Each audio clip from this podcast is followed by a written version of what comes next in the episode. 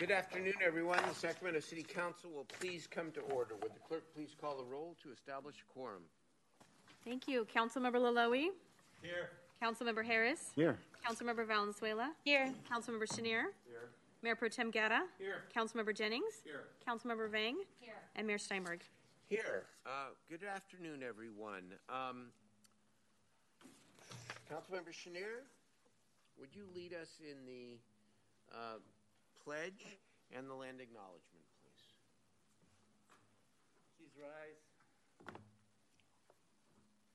To the original people of this land, the Nisenan people the southern Maidu Valley and Plains Miwok, Patwin Wintun peoples, and the people of the Wilton Rancheria, Sacramento's only federally recognized tribe.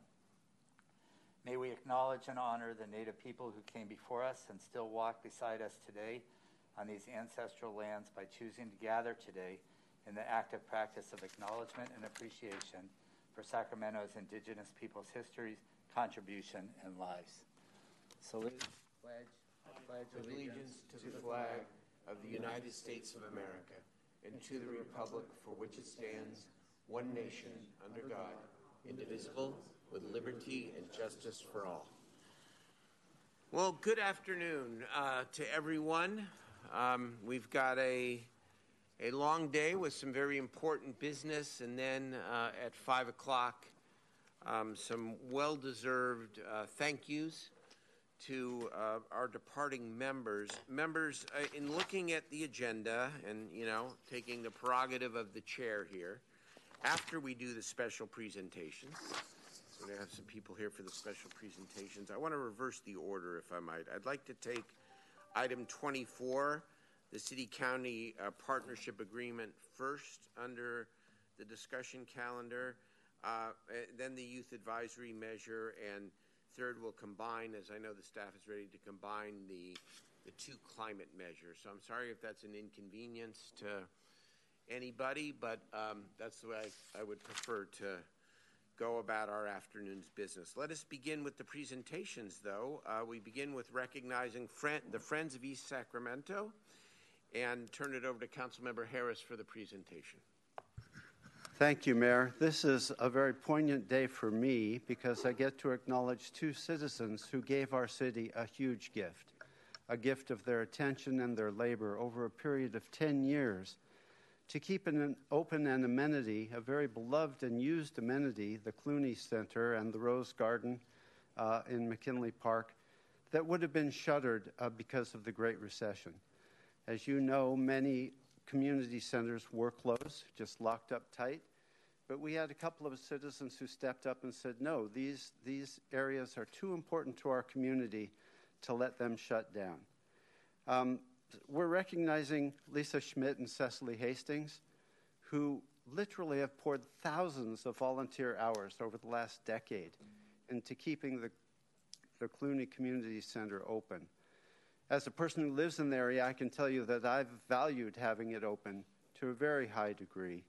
Not only does it house a library, but they have served literally hundreds thousands of people in many, many community organizations that would have had no spot to gather and recreate and uh, convene with each other had they not stepped in. It would have closed the library. It, it would have made things a lot difficult for all of my constituents in East Sacramento. I also want to acknowledge Joe Payne, who was a tremendous volunteer who worked with Lisa on a day to day basis to keep the community center alive. Not only did they keep it open, they enhanced it. They raised private money and they poured it into the Clunie Community Center and made it the beautiful place that it is today. So rather than degrading, it's enhanced and it's been used for the entire decade. Uh, these, that kind of effort from the community really needs to be acknowledged. We, we rely a lot upon volunteerism here in the city of Sacramento. We rely on volunteers to help maintain our parks. We rely on volunteers to help do community and city cleanups. And, it, you know, we encourage that kind of participation in our city largely because we need it. Cecily and Lisa filled a need, a great need, and I am forever grateful to both of them. I, will never forget what they've given back to the East Sac community, but understand that Clunie Community Center is used by people from the entire city. It's not just an East Sac amenity. And then there's the Rose Garden. What if the Rose Garden had just simply died as it was in 2012 when they took it over? Uh, we wouldn't have had 400 weddings that were possible as a result of their effort and the effort of about 400 volunteers who have pruned and cleaned and taken care of the Rose Garden. The fact of the matter is, in 2012, we didn't have the ability as a city to maintain these amenities, but our community did. It is, it is just a tremendous gift, and I'm very, very proud to present a resolution to these two wonderful citizens who have given back so much. So, Mindy, I believe you have a little um, presentation to show. We do. We'll, we'll start the video. Please.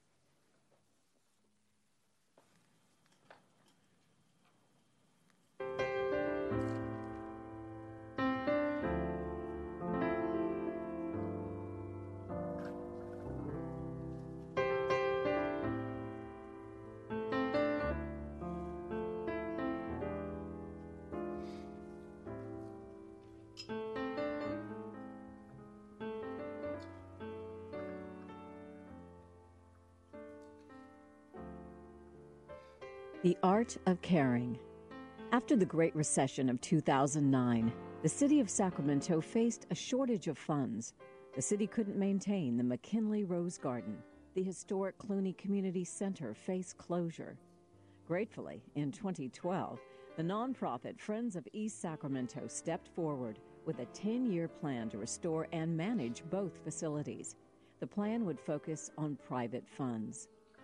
Led by Cecily Hastings and Lisa Schmidt, both unpaid volunteers, Friends of ESAC raised more than a quarter million dollars from donors large and small. In just six months, they replanted the entire 1,200 McKinley Rosebush Public Garden, and they restored the historic clubhouse, which dates from 1935, all with an eye toward creating a beautiful historic community gathering place. By the fall of 2012, both facilities were open for rentals. Those rentals funded the garden and clubhouse for the next 10 years. The Rose Garden became the city's premier outdoor wedding spot. Costs were low enough to serve folks from lower income levels in a lovely, safe setting.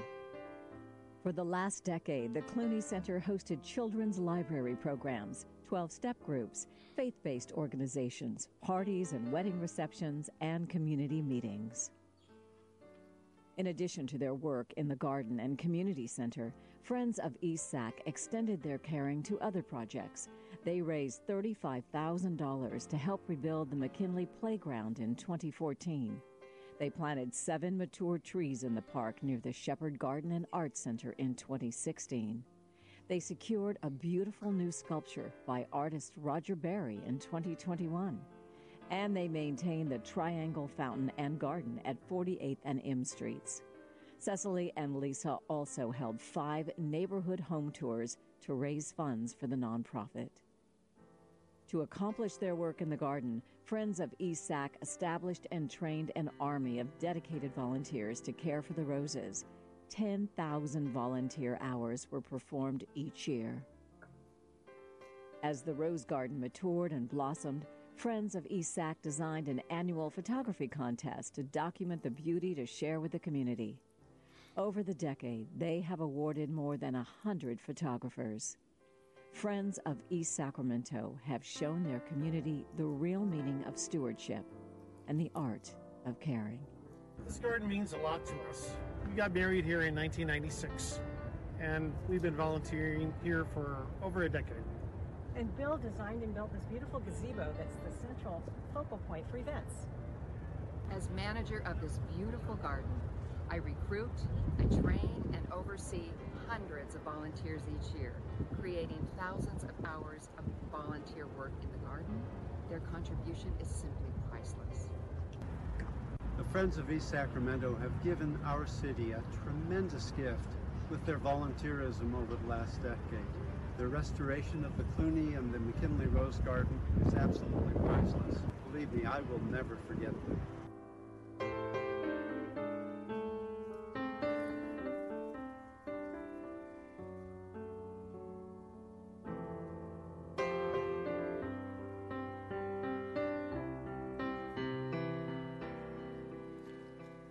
That deserves a round of applause.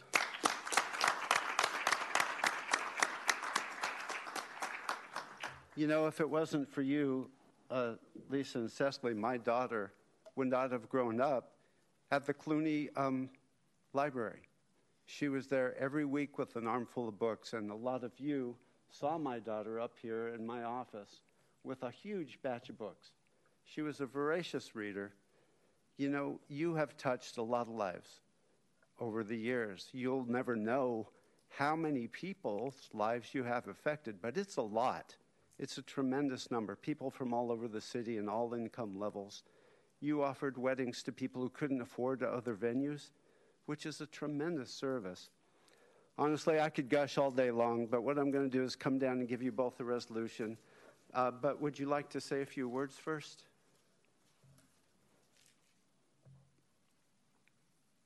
Thank you, Jeff. We really appreciate your support over the last eight years. It's meant the world to us. And I guess you've probably heard and written what I've already, my feelings about our 10 years and what we went through. But what concerns me the most is that I look back at 10 years and what we were able to do with the city and leadership in the city at the time. We came up with this idea, and the parks director at the time, Jim Combs, really suggested the idea, and we were able to. It wasn't easy. The city attorney didn't know what to do with us. We were presented leases that were completely ridiculous, but uh, we managed to get through that and something that we could sign and that we could more than honor for 10 years, um, which is the commitment we made. But I just worry now, I've seen how the city has changed and leadership and staffing, that it just, this wouldn't be possible anymore to do. Maybe you would have continued if we would have been willing to do it, but um, I, I just think as a as a city, we need to, to look at how we can empower other people to take this kind of step and this kind of commitment to do things because it wasn't easy. We had to use a lot of fortitude, not only at the beginning, but also throughout the 10 years, and even just in the last year when we've tried desperately to get the city to learn what we do and try to take over and continue what we're doing. And that also took a lot of fortitude because we had a lot of pushback from the city on that. I wish you all well. It's a bigger job than any of you will ever understand. And uh, I, I just pray for a future of that rose garden in particular because every moment of every day it continues to grow and mature and it needs a lot of hands on care. Thank you so much. Lisa? Thank you. That- That's it? That's it. well, that exemplifies Lisa. She doesn't say much, but she worked every day at the Clunie. Uh, Lisa is a powerhouse and exemplifies volunteerism in the city. You're a dynamic woman, and believe me, I appreciate you more than you know. It's not a big speaker.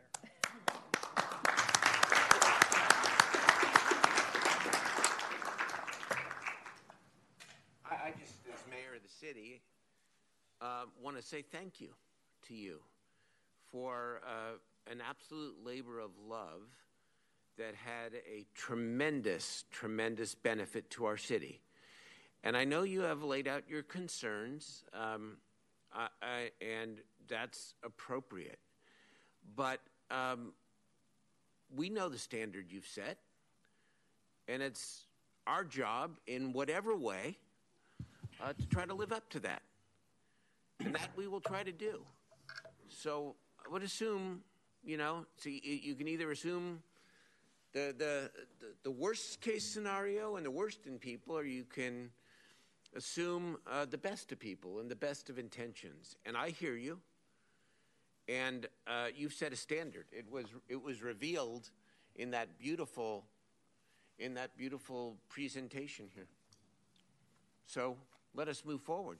Mayor, may, may I add to that? Please. Ms. Hastings and I have not had an opportunity to speak, but we are absolutely committed to continue the good work that you've started in partnership with Friends of ESAC. In, in fact, uh, a staff member of yours we're talking to as part of the volunteer group. So You and I will have a conversation. I think it was this week. We're scheduled to meet, so we'll have a conversation. Thank you so much. Yeah, of course, of course. Thank you. And the good news is we both still live in the neighborhood and will be watching. Know that. There we go. Okay.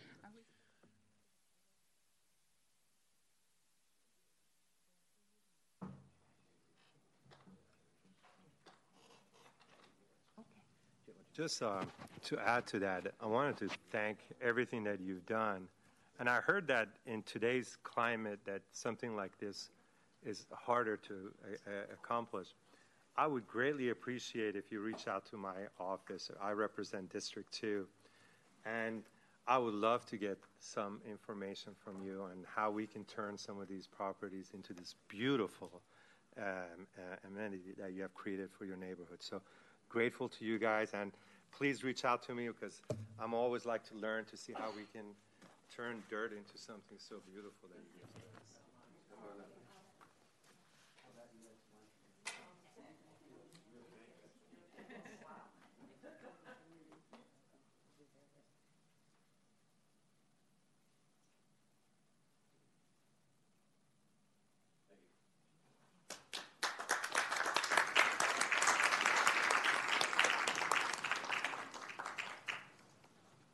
I see you're still doing the whole.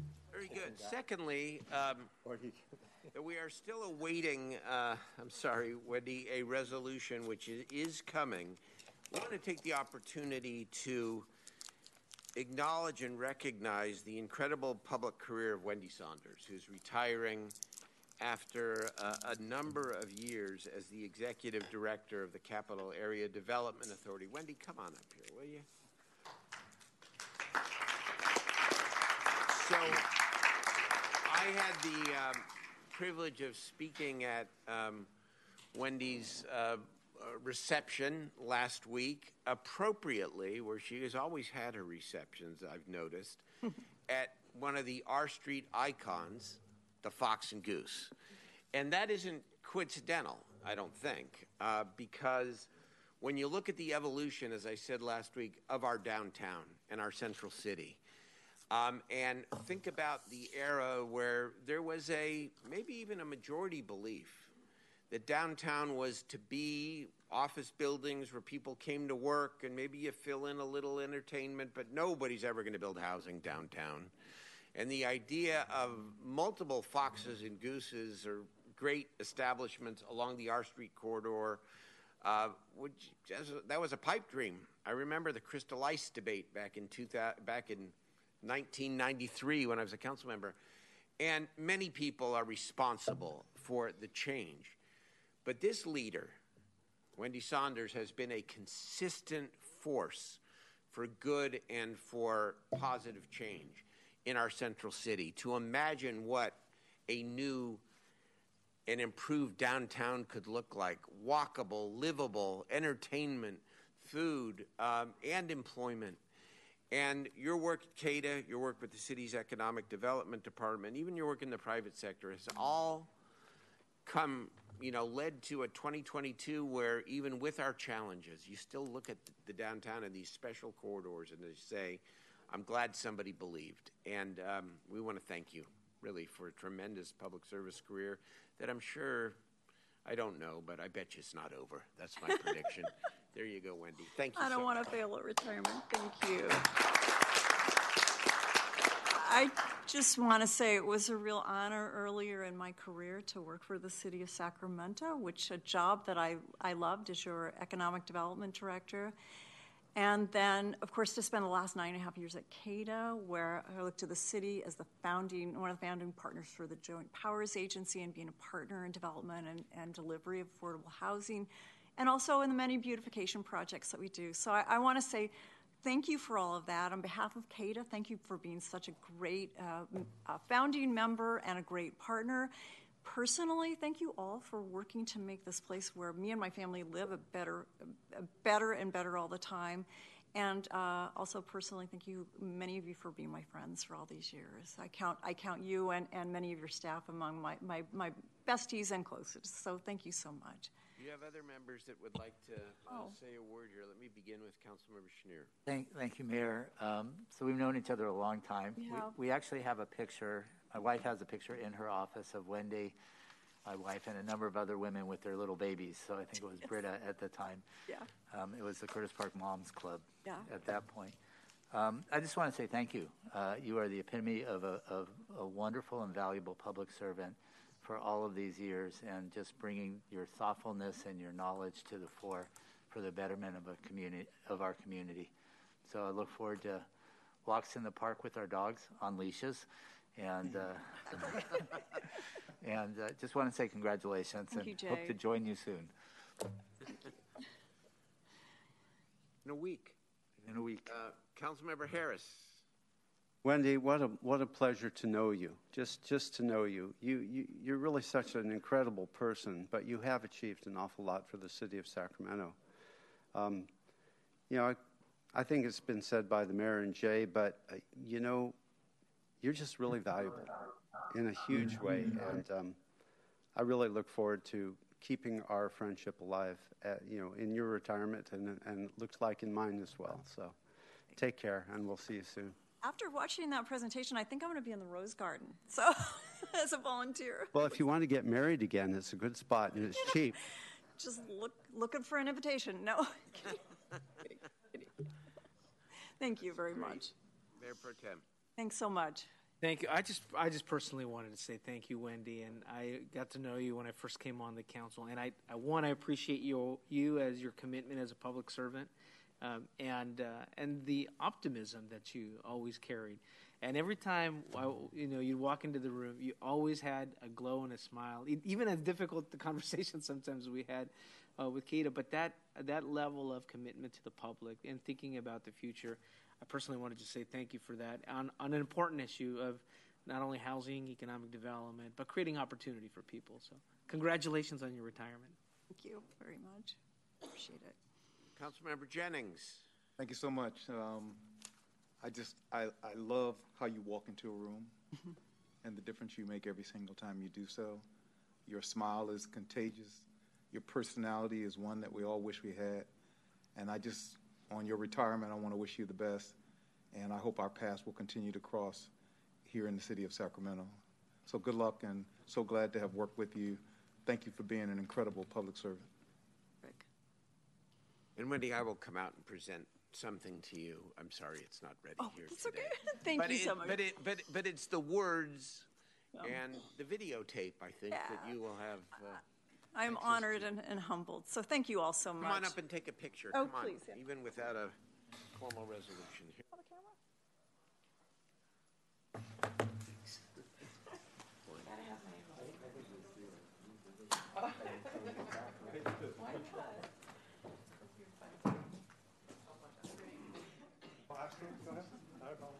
City attorney right next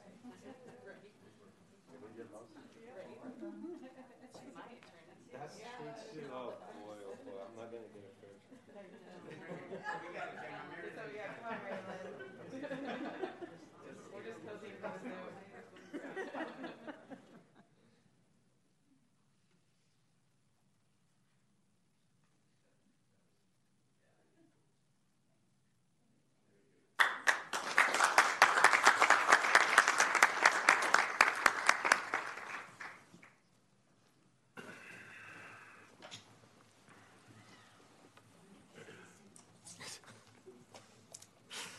I'm gonna put this here. And if it goes that way, it means I got it. Comes here, it means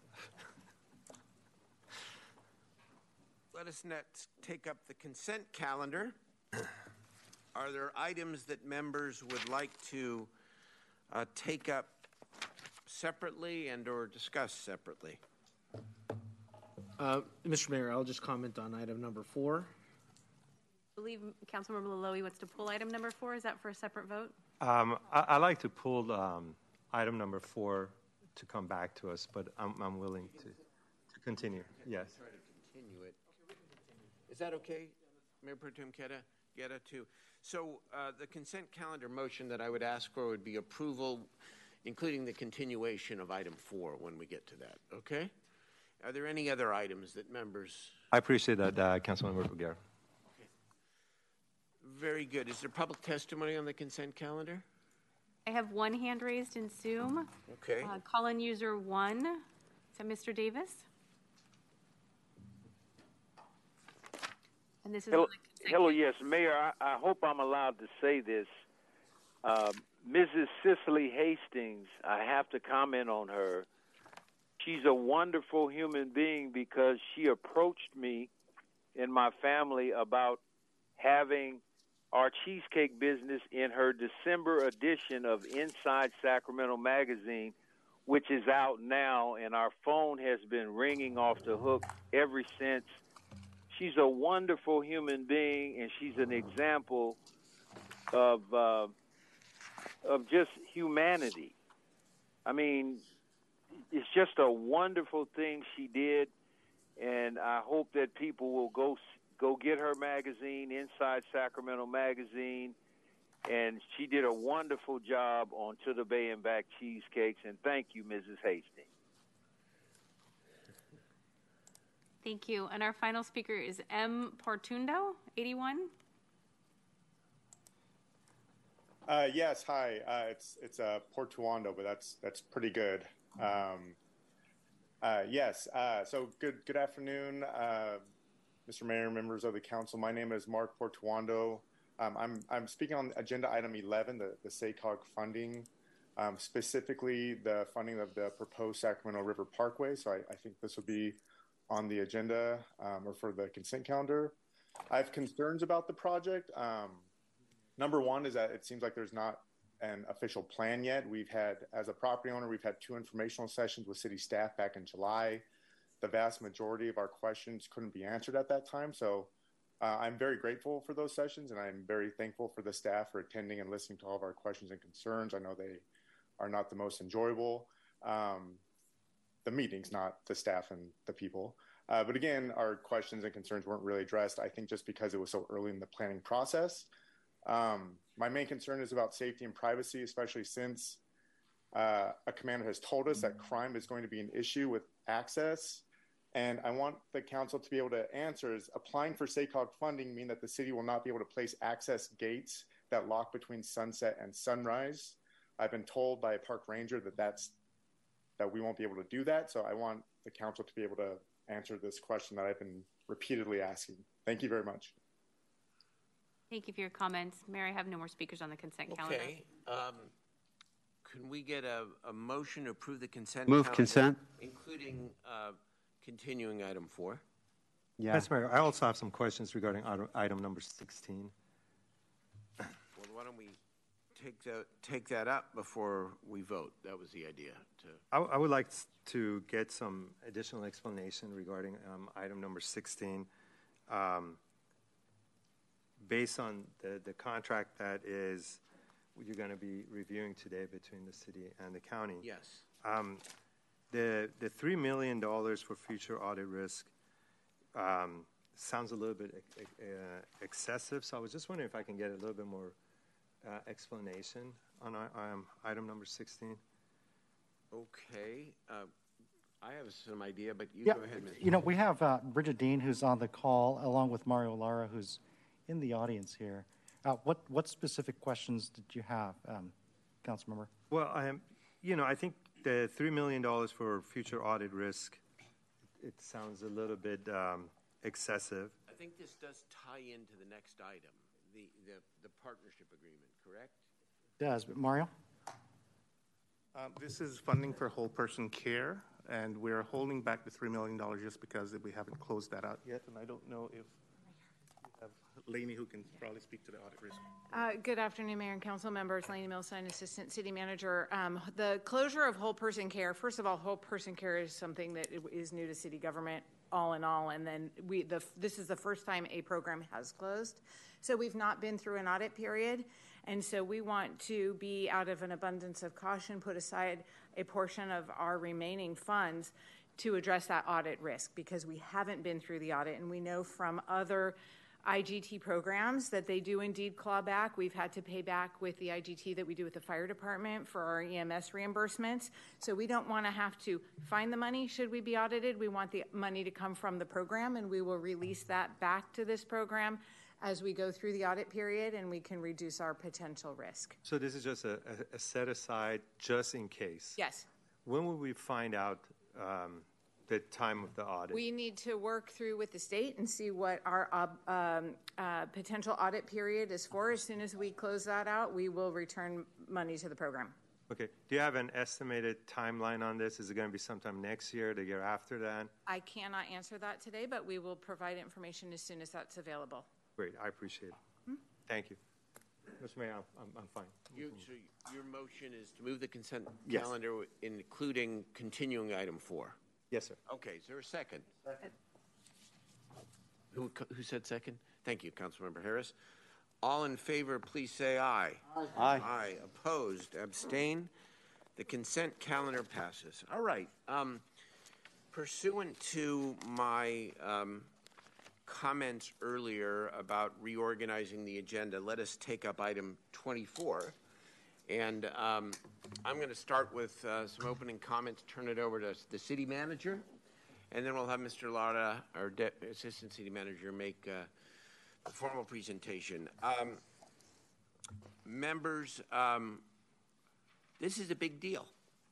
Um, it is a big deal for several reasons. It is the culmination of at least a half decade uh, or more effort, I know, since I took this seat to forge an actual partnership with the County of Sacramento around homelessness.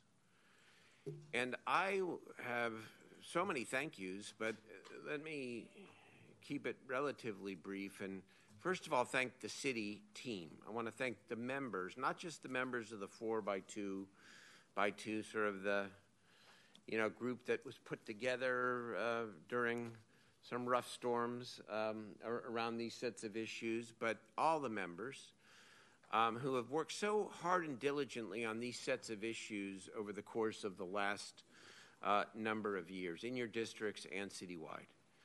I want to thank the city management and the city manager uh, specifically, and, and, Mr. Lara and uh, Bridget, Dean, and Danielle Foster, and uh, Nick Galling, and the entire team, Ben, everybody, uh, and the city attorney and her team.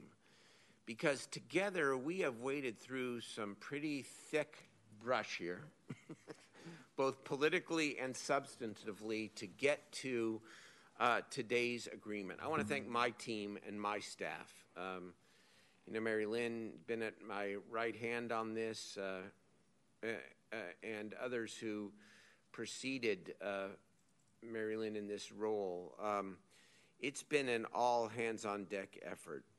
So, aside from the effort and the fact that nothing is really that meaningful unless it comes with some struggle, and oh my, there has been struggle. This is a really important day because of the substance of the agreement itself.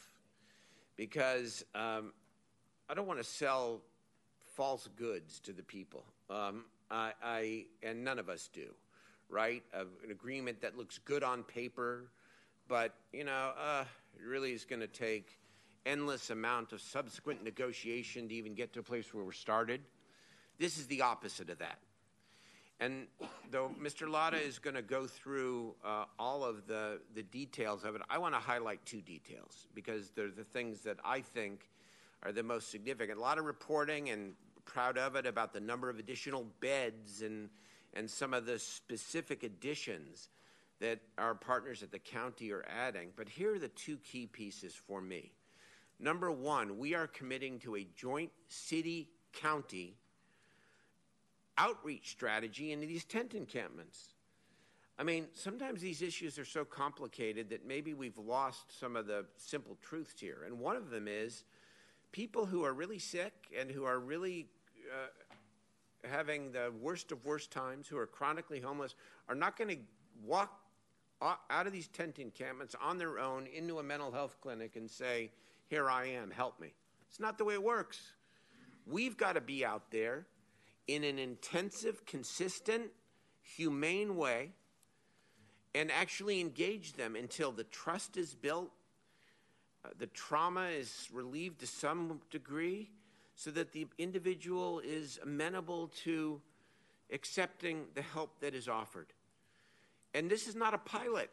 It's going to take some months, but once we get to scale, 10 teams, 50 additional workers, 20 encampments every month of intensive, consistent outreach.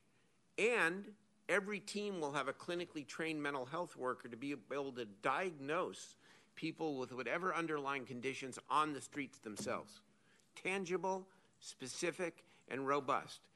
And I know, you know, math is math, but what, 20 a month? We can get to hundreds over the course of a year, especially once we build up these teams. The second thing that I think is really important, and that is not the culmination of anything, but at least the achievement is something that I know I have been loudly touting, not just here in Sacramento, but throughout the state. And that is the idea that people have a right to care, a right to shelter, a right to housing, and they also have an obligation to accept it when it's offered. Now, it's not written exactly in this way, but let me tell you what it says. The county is obligating itself to do whatever it takes for the people who are diagnosed in the encampments, whatever it takes. And then it's more specific than that. It describes housing services, it describes mental health services, it describes substance abuse services, Cal Works, Cal Fresh, as long as the individual minimally qualifies for county benefits. The county further is agreeing to, um, the county is further agreeing to add as many full service partnerships under the Mental Health Services Act. Th- those are the highest level of wraparound services for people who meet the definition based on their diagnosis and the seriousness of their condition. That's a legal obligation. And so that is a profound breakthrough, all dependent on implementation, of course. Which leads me to just a final set of thank yous before I turn it over to the city manager and the presentation. One, I want to thank all of the stakeholders. I want to thank the activists, uh, in, you know, under any umbrella or category, because there are different organizations and groups, but people who work day in, day out to advocate for the homeless. The providers. I want to thank the business community. Controversial as this has been, they played an important role here too to with all the pain to get us all uh, help get us all into this place and i want to thank the county of sacramento because as i said at the press conference last week i believe they are stepping up big time and i want to acknowledge that now we have to hold each other accountable and certainly the community is going to hold us accountable but this is a great step and they are um, willing to formalize and specify their commitment and I think that's a good thing, more than a good thing. So I'm appreciative. I'm very excited about this, obviously. Turn it over to the city manager. Thank you, Mayor. You'd think after six years I'd learn not to go after him. no, I, I'm going to be uh, more precise in, in, my thank yous here for the staff that worked on this, along with the uh, members of the 4 by 2 by 2 You know, as, as the mayor uh, alluded to, we've been working on this for the better part of five years. It started as a 2 by 2 and it's uh, grown into what it is today and ultimately got us over the finish line here. But uh, cannot be uh, overstated how important this is.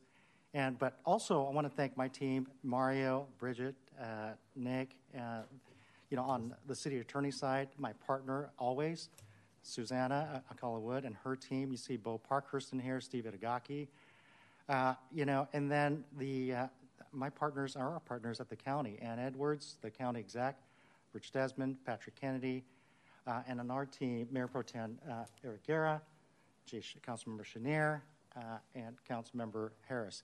But you know, saving the best for last here with the mayor because we we got this uh, to about I would say nine uh, to the ten yard line, using a football analogy. We would not be here but for the efforts of the mayor to get us uh, across you know that those ten yards here. He has been dogged in making sure that we have the level of specificity that Mario is going to cover here in a bit, and really be able to show tangible uh, outcomes here in short order, starting with these outreach encampments in the next in the coming weeks, with at least two teams here. They're going to uh, go to some of the priority sites in the city. So, Mayor, thank you so much. I know that at times we were kind of struggling to, to make uh, our way through the brush, as you say. Uh, but uh, I, I appreciate your efforts. I know this is something you've been working on. Thank you. Thank you, Mr. City Manager. Mario? Thank you. Good afternoon, Mayor and Council. I am Mario Lara, Assistant City Manager, and it is my pleasure to present the item on behalf of the many individuals that were mentioned from both the city and the county who have worked tirelessly and dil- diligently on this item for a long time. As you know, uh, the homeless in Sacramento has grown over the years despite significant efforts by the city and the county to address this problem. The majority of the unsheltered population live within the city. Therefore, the need for a better coordinated multi jurisdictional approach that brings to bear more county services within the city's boundaries have been pursued for a long time. The partnership agreement before you this afternoon is a significant movement towards addressing homeless crisis in a much more coordinated manner. The agreement is a five-year term with annual reviews. It defines the roles and responsibilities of the city and the county. It addresses provisions of the Emergency Shelter and Enforcement Act of 2022. It aligns with the Sacramento Local Homeless Action Plan and Coordinated Access System, and it includes provisions for progress reports every six months. The agreement improves and expands outreach capabilities, as has been mentioned, to unsheltered individuals. The county commits to funding 10 behavioral health workers, as well as 15 homeless encampment workers through CalAIM and managed care plans to work alongside existing city teams to conduct intensive outreach and navigation to connect individuals to mental health services as well as shelters. The county also commits to expanding behavioral health services within the city by establishing a new core center and enrolling unsheltered individuals in full service partnership programs using the whatever it takes approach to provide individuals with substance use disorder treatment and other types of supports that they may need. Finally, the need to expand shelter beds is also addressed in this initial partnership agreement. The county commits to adding 200 beds within 12 months of execution of the agreement and 200 more within 36 months. If the, if the city provides a shovel ready site, the county also commits to constructing and operating 200 additional beds within the city's jurisdiction. Both the city and the county commit to participate in coordinated access systems. Staff recommends that City Council pass a motion authorizing the City Manager or the City Manager's designee to execute the partnership agreement with the County of Sacramento. This concludes the presentation. Thank you. Right. Thank you very, very much, um, again, for your good work. Let's hear from members of the public, then we'll turn it over to the council. Thank you, Mayor. I have six people in chambers, and it looks like six online. First is Jade Nicole, then Lisa Bates, Erin Johansson. Feel free to come and line up in the aisle. Jade Nicole, Lisa Bates, Erin Johansson, Carlos Chavez, Jack Blattner, and Dr. Jonathan Porteus.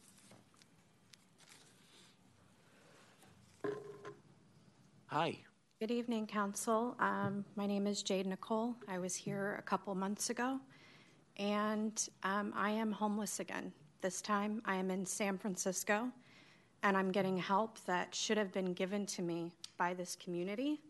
When I ran into the mayor a few months back and explained to him what I was going through, you offered me a job and housing. When I followed up with your office, a gentleman answered and he was very rude. For three months, I tried navigating resources. Everywhere I was gatekept and I was blocked. I was sleeping in my car in San Francisco working five days a week to pay bills in a community that I don't belong in. And before the pandemic, I had a lot of privileges. I was a local entrepreneur building media companies.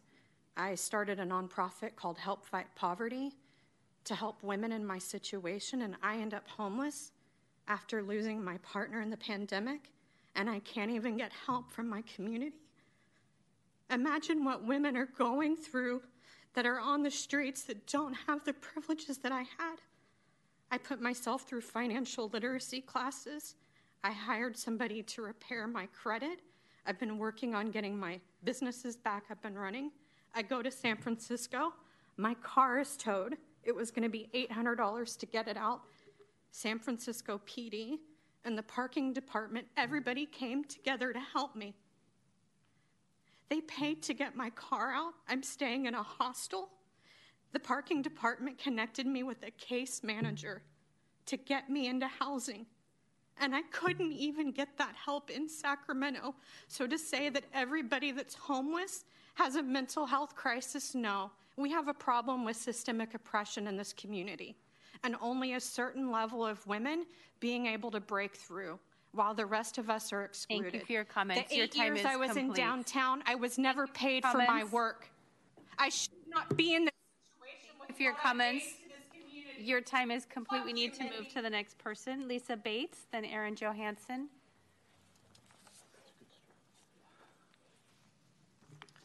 Good afternoon, Lisa Bates, CEO of Sacramento Steps Forward, your lead ag- agency for the Homeless Continuum of Care here in Sacramento.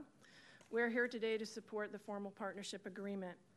There's really nothing more important to our regional success in addressing homelessness than clear, well defined roadmaps that articulate the roles, responsibilities, and resources needed at scale to tackle the multifaceted societal issue of homelessness. We appreciate the focus and the intention by the 4x2x2, the uh, city management team, the, the county executive team, uh, to be able to bring this forth today. Working together and collaboration is often a term we throw around, but this agreement begins to codify, as the mayor said, the collaboration in a clear, unambiguous, and in concrete terms. It clearly defines the roles and responsibilities and standards for staffing and services, and it's built within it uh, what is needed to stay on point accountability and transparency for the work that's to come. We appreciate the city and the county pointing to and lifting up the necessary and hard system level efforts also required coordinated outreach, coordinated access that you all have funded earlier this year, a comprehensive housing strategy that is still needed, and, lo- and the longer term homelessness action plan, which I would argue is your framework for the regional plan that many advocates are advocating to you with right now. These are the steps we as a community need to take to build a truly systemic, scaled approach to resolve homelessness and be able to make the path to resolving homelessness that much easier and more straightforward um, and not have the experiences that the previous speaker just spoke about.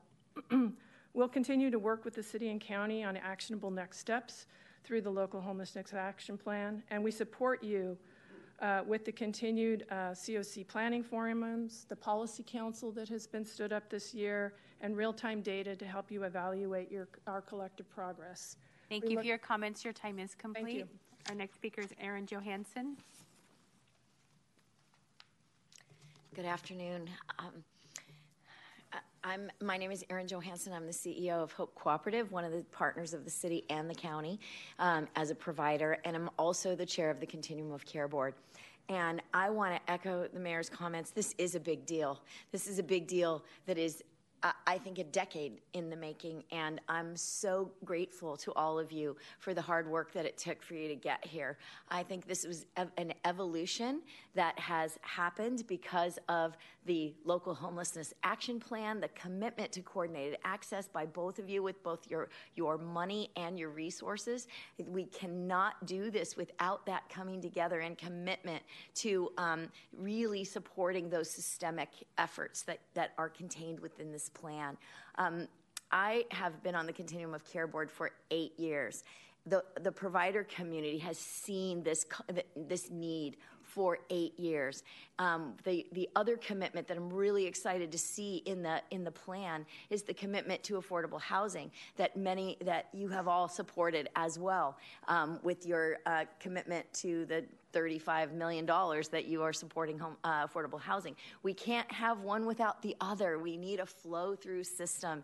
And it really feels like you're all operating on all cylinders now. And I really am grateful for that. And thank you. And I really encourage you all to vote to accept this agreement and move it forward. Thank you so much. Thank you for your comments. Carlos Chavez. Mayor Steinberg and Council, good afternoon. My name is Carlos Chavez. I'm the VP of Public Policy for Region Business. On our behalf of our membership, I'm here to testify in favor of the Measure O Partnership Agreement which one will make Measure O, which was approved by the voters, active, and two, establish a groundbreaking partnership with the county on services for the homeless as its core for Measure O's partnership and agreement is a major financial commitment from the county to help Sacramento City implement Measure O fully. I want to thank Mayor Steinberg, Councilmember Guerra, Councilmember Schenirer, and Councilmember Harris for working with Region Business, the Metro Chamber, and County Supervisors Desmond and Kennedy to create this groundbreaking plan. I also want to thank Councilmember Loloee help for helping us to kick off the 4x2x2 committee, which established a collaborative relationship between the city and county to create this amazing plan. You have demonstrated incredible leadership as taken to work with the business community and the county to get real tangible results. Today, that we ask you to approve Measure O's partnership agreement unanimously. This agreement isn't about words or promises. It's about a comprehensive plan to address the homelessness by establishing qualified teams who can come in and help those in need. When we started our campaign for homelessness, our vision was safe and clean streets. Now, with the ad- adopted of Measure O and the Measure O partnership agreement, we can reach that goal while providing core mental and behavioral health services to the homeless. We want them to succeed. We want their lives to be better.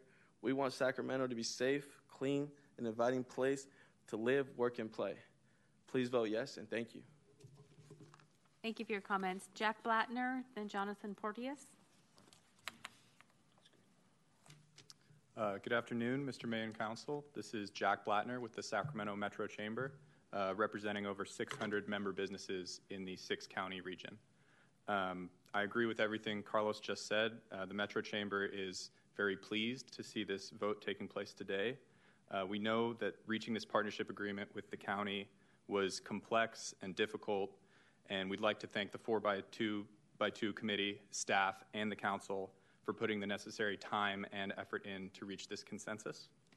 Uh, this agreement, as written, is extremely promising, and if implemented well, it should bring services that can help bring an end to the homelessness crisis in the city, the county, and hopefully even the region.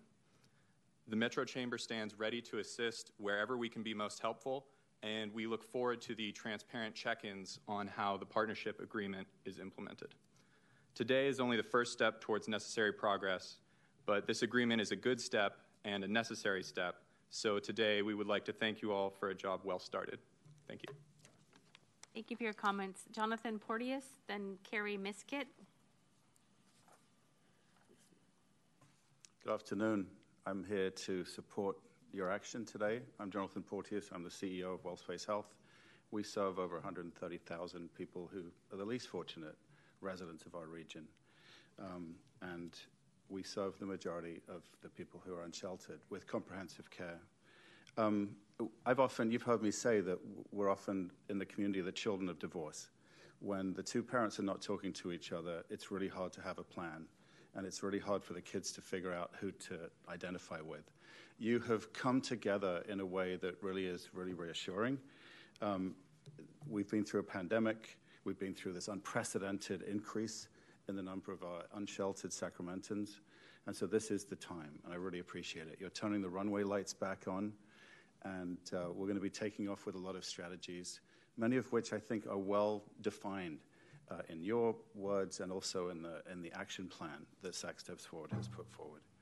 Um, I, I know each of you share this mission. I've spoken with each of you, and each of you has your own personal passion. Each of you has also gone out in a politically hostile climate to, to try and uh, represent the needs of the least fortunate. Some of you in, in, a, in very extreme uh, political climate and put yourself on the line. So thank you. Um, so thanks for your vision. I, I, really can't help but just say thanks also to SAC Steps Forward for their role in, um, in supporting this as well. So thanks so much. Thank you. Our next speaker is Carrie Miskett, then Lambert Davis. Good afternoon. My name is Carrie Miskett. I'm the Chief of Communications at Visit Sacramento, and I'm calling today on behalf of Sacramento's hospitality industry. Visit Sacramento applauds the collaborative commitment of the city and the county in working together to address the unhoused crisis here in Sacramento. In order for this collaboration to be successful, there is a clear need for increased services, outreach, shelter, and permanent housing to ensure people are being met where they are through a holistic approach. The agreement between city and county leadership is a bold step towards improving the lives of all Sacramentans, and we are grateful for the ongoing work by both the city and the county to outline roles, responsibilities, and provisions of accountability. Visit Sacramento looks forward to the implementation of the agreement before you today. Thank you for your time. Thank you for your comments. Our next speaker is Lambert Davis, then Emily Baime Michaels. Hello, yes, this is a, a shout out to Mayor Steinberg. This is an example of true leadership.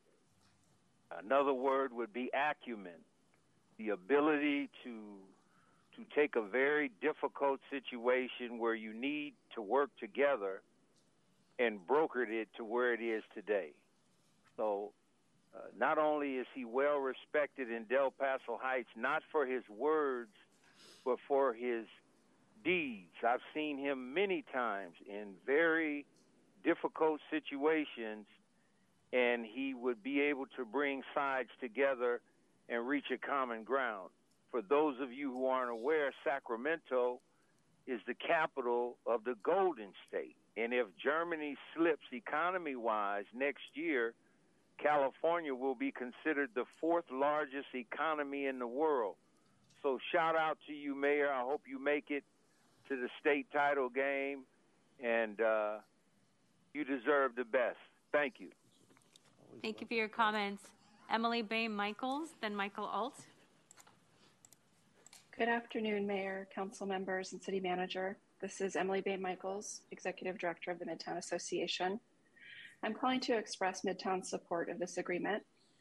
I'd like to sincerely thank you all. It has been a very challenging process. We understand to see our region fall to the level of homelessness we're suffering from currently and to begin to navigate our way out, all under the duress of a pandemic.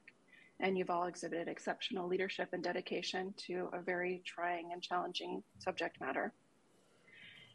It's clear that a coordinated and comprehensive approach to addressing homelessness in our region is desperately needed. This must include a plan that ensures the accountability of every agency in serving our most vulnerable populations. This binding partnership agreement is a great step in developing that system and something that the Midtown Association has been calling for, starting our, with our discussions and the adoption of the comprehensive siting plan to most recently our support to put Measure O on the ballot. I want to call out a few fundamental items in the agreement that we believe are foundational to the long term success. The first is a collaboration protocol. By establishing clear standards that each agency is bound to in the agreement, begins to address the accountability needed. The outreach and engagement teams.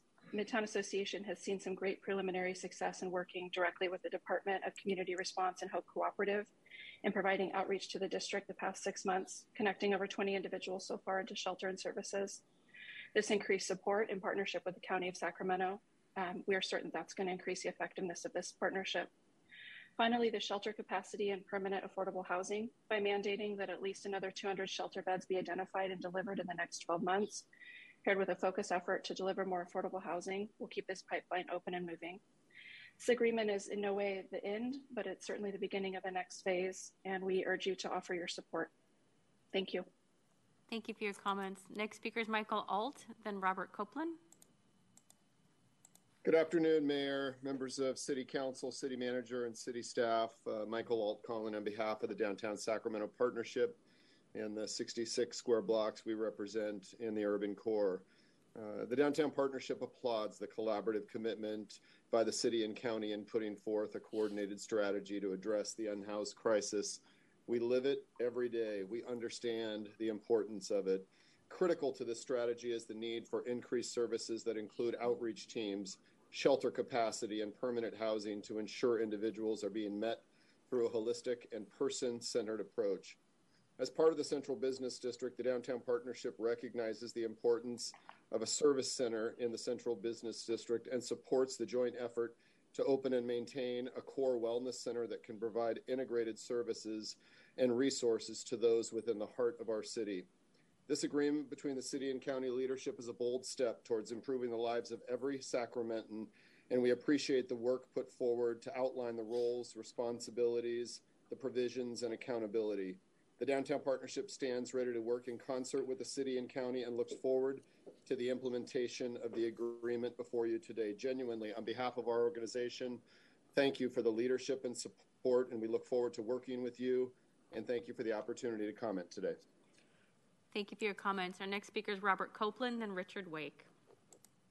I have a question for Mayor Steinberg and the rest of the city council. Why didn't you do this years ago when Mayor Steinberg had that joint meeting with the county board of supervisors that I attended and nothing happened?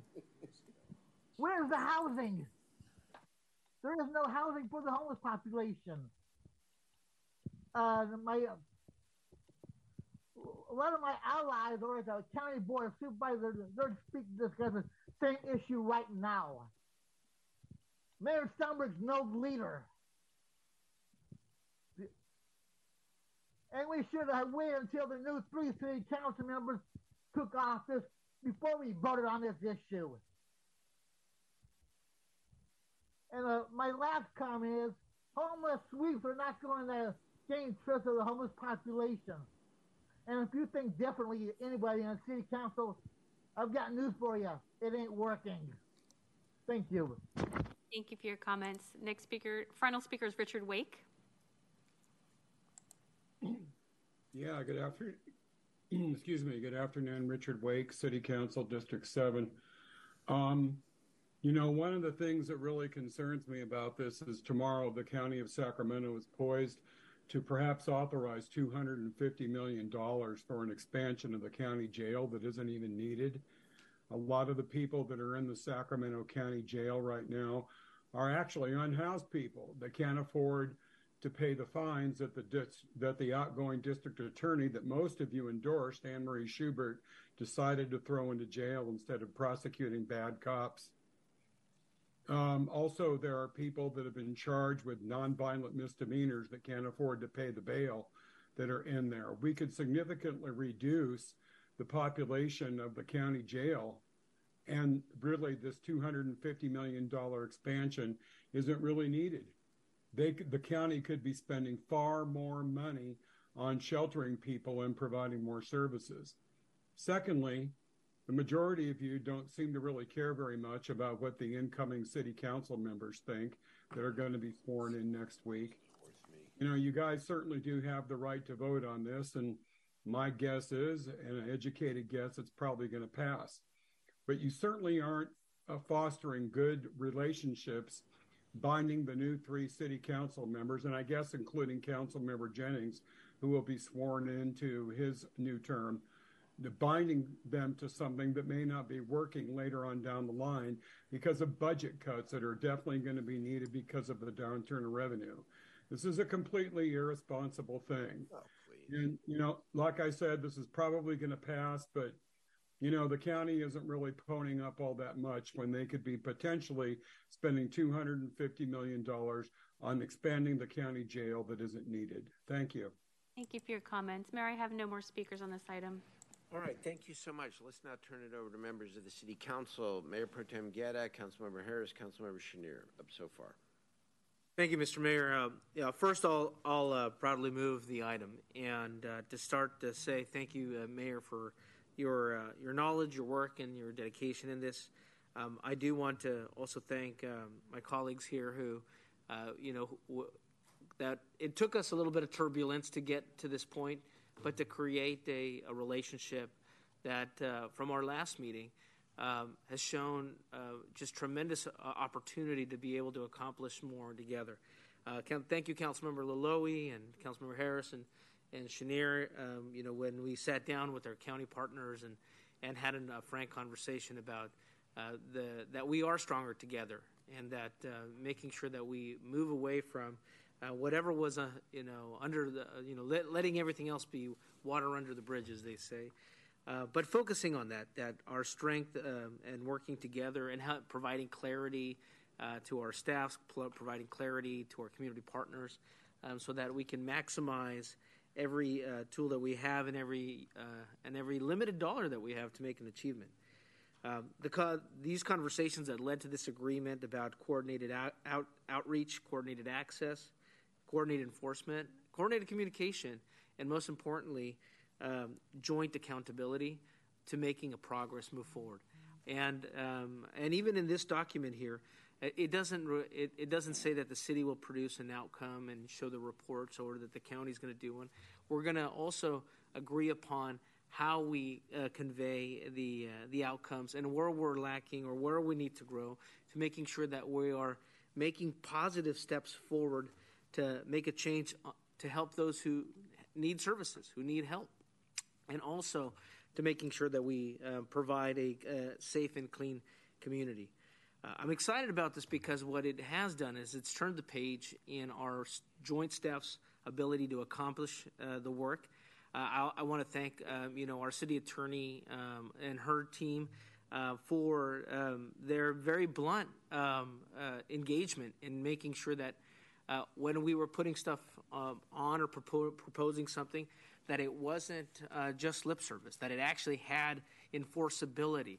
That we, that they, that her team, her and her team pushed us to say, be clear about what you want, because if it is going to be a legally binding agreement that's going to move on outcomes, um, that we write it in a way, and her and, and her counterpart on the county council helped us get to that point. Even uh, before this re- agreement was reached, uh, I want to thank Mario Lara and, uh, and their team for looking at uh, creativity and thinking outside the box on how we can develop an outreach team and programs so that they are with uh, licensed clinicians, they're with peer counselors, that we're with housing support uh, specialists who know, who can understand all the, the multiple of, of, uh, of needs or, or of availability of, of housing options that there are out there so that they can address people's need at that point in time. That took innovation in the development of this. So as we were developing this, uh, again, I just and I again I want to thank again the the folks at the county.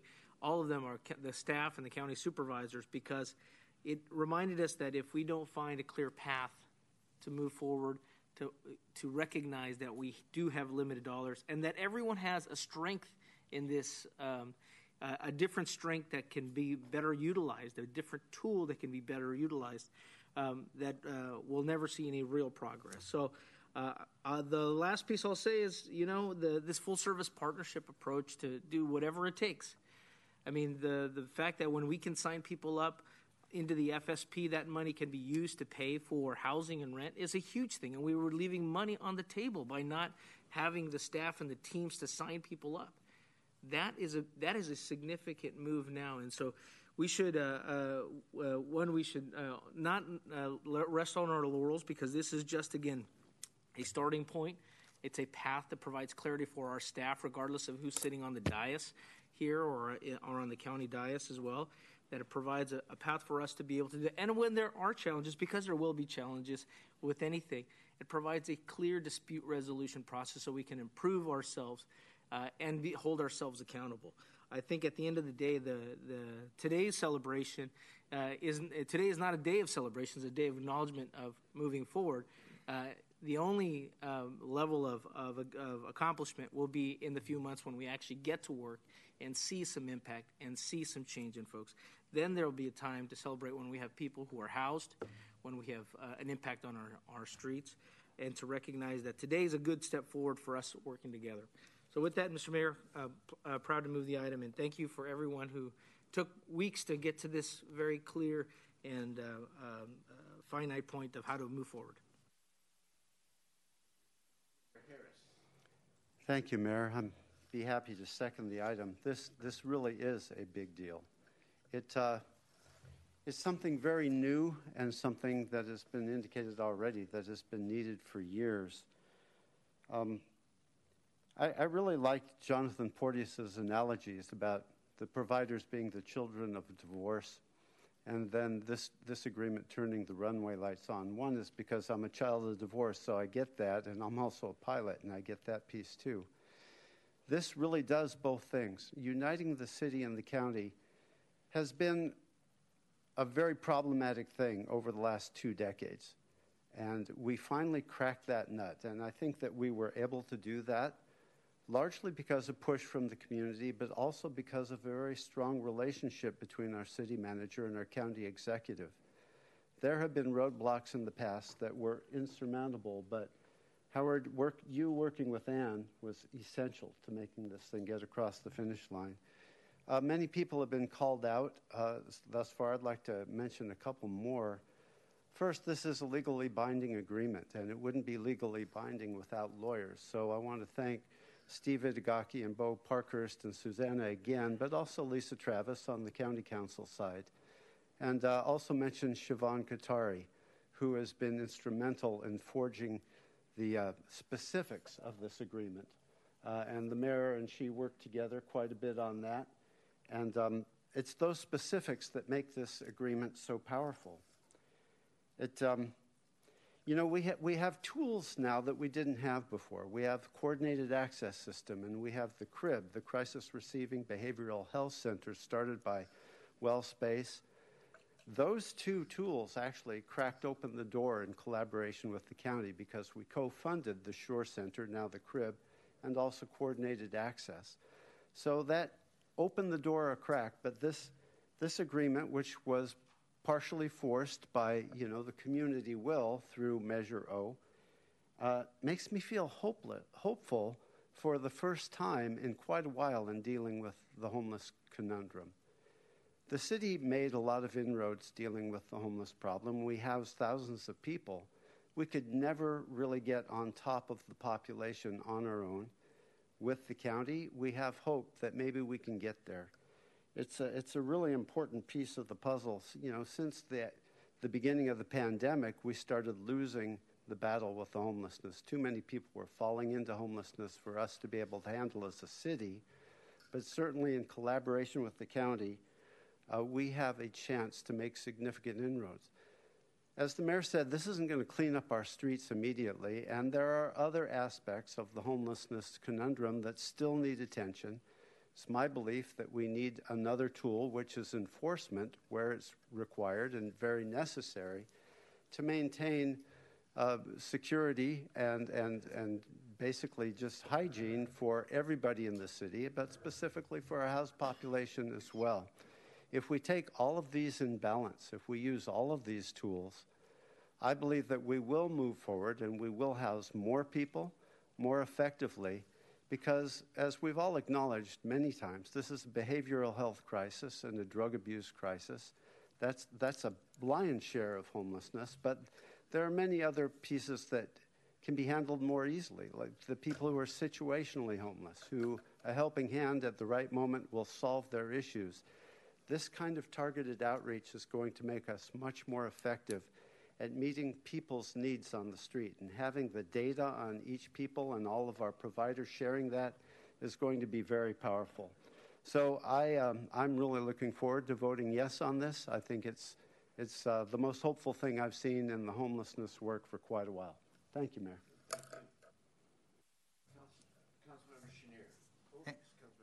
Thank you, Mayor. Um, I, I, agree with pretty much everything my colleagues have said here, and uh, I, actually wanted to congratulate Jonathan Porteus on the use of metaphors in what he spoke in his two minutes. I thought you packed them in there, so good job. Um, you know, I, this this was a collaborative and collective effort, right? At the end of the day, um, you know, I, I, had the chance, and I've been on the two by two since it was Steve Hansen and myself way back when. Um, but I want to I want to pile on just a little bit, which I think I usually don't do, but I think it's so important. There's not an issue more important than what we're talking about now to the future of the city. The threats that homelessness provides, both financially, economically, and, and morally for the city, is something we've talked about for a long time. Um, but but our city manager and our city attorney, particularly, who stood up and, and defended the city and defended every word in that agreement. Um, frankly, I've never seen her like that before in some of the, the discussions that we had. Uh, good way to use your temper. Um, but um, so important um, because th- this is such a critically uh, important document that we have with the, with the county. I want to say thank you to Rich Desmond and, and Patrick Kennedy for bringing the county along there. We all had the same goals. We all wanted to get to the same place. It was really about how we do it and who does what. So I, I think it's important. and, and on that instance, we wouldn't be here without the mayor. There's just no question about it. Uh, without his knowledge of the subject and his perseverance, getting us that last, I think it was more than 10 yards on it. But being able to really figure out how we do it, I think that the teams piece was something that he started that discussion on, and, and to me is the most important thing about this document and the outreach that we do with the county. So I want to say thank you for that. The only thing that I would add is, you know, while this is a legal document, absolutely, it's also not the last word. Um, we will learn as we go. This will require tweaks, I think, and, uh, and I think there was a recognition of that from everybody sitting in the room of we, and that's why the six month updates, so that we know how we're doing, that we can make it, or you all can make adjustments as you go, as, as you see fit and the need arises. That's going to be so important because we don't know that we're 100% right here. We know that there are going to be challenges. There's no question about it. The problem and the challenge is probably as large as anything we faced, I would say, including COVID in some ways, uh, in many ways, and, including some of the, the challenges that we had um, on race and equity. Um, but this is something that we have to deal with as a city and we have to solve.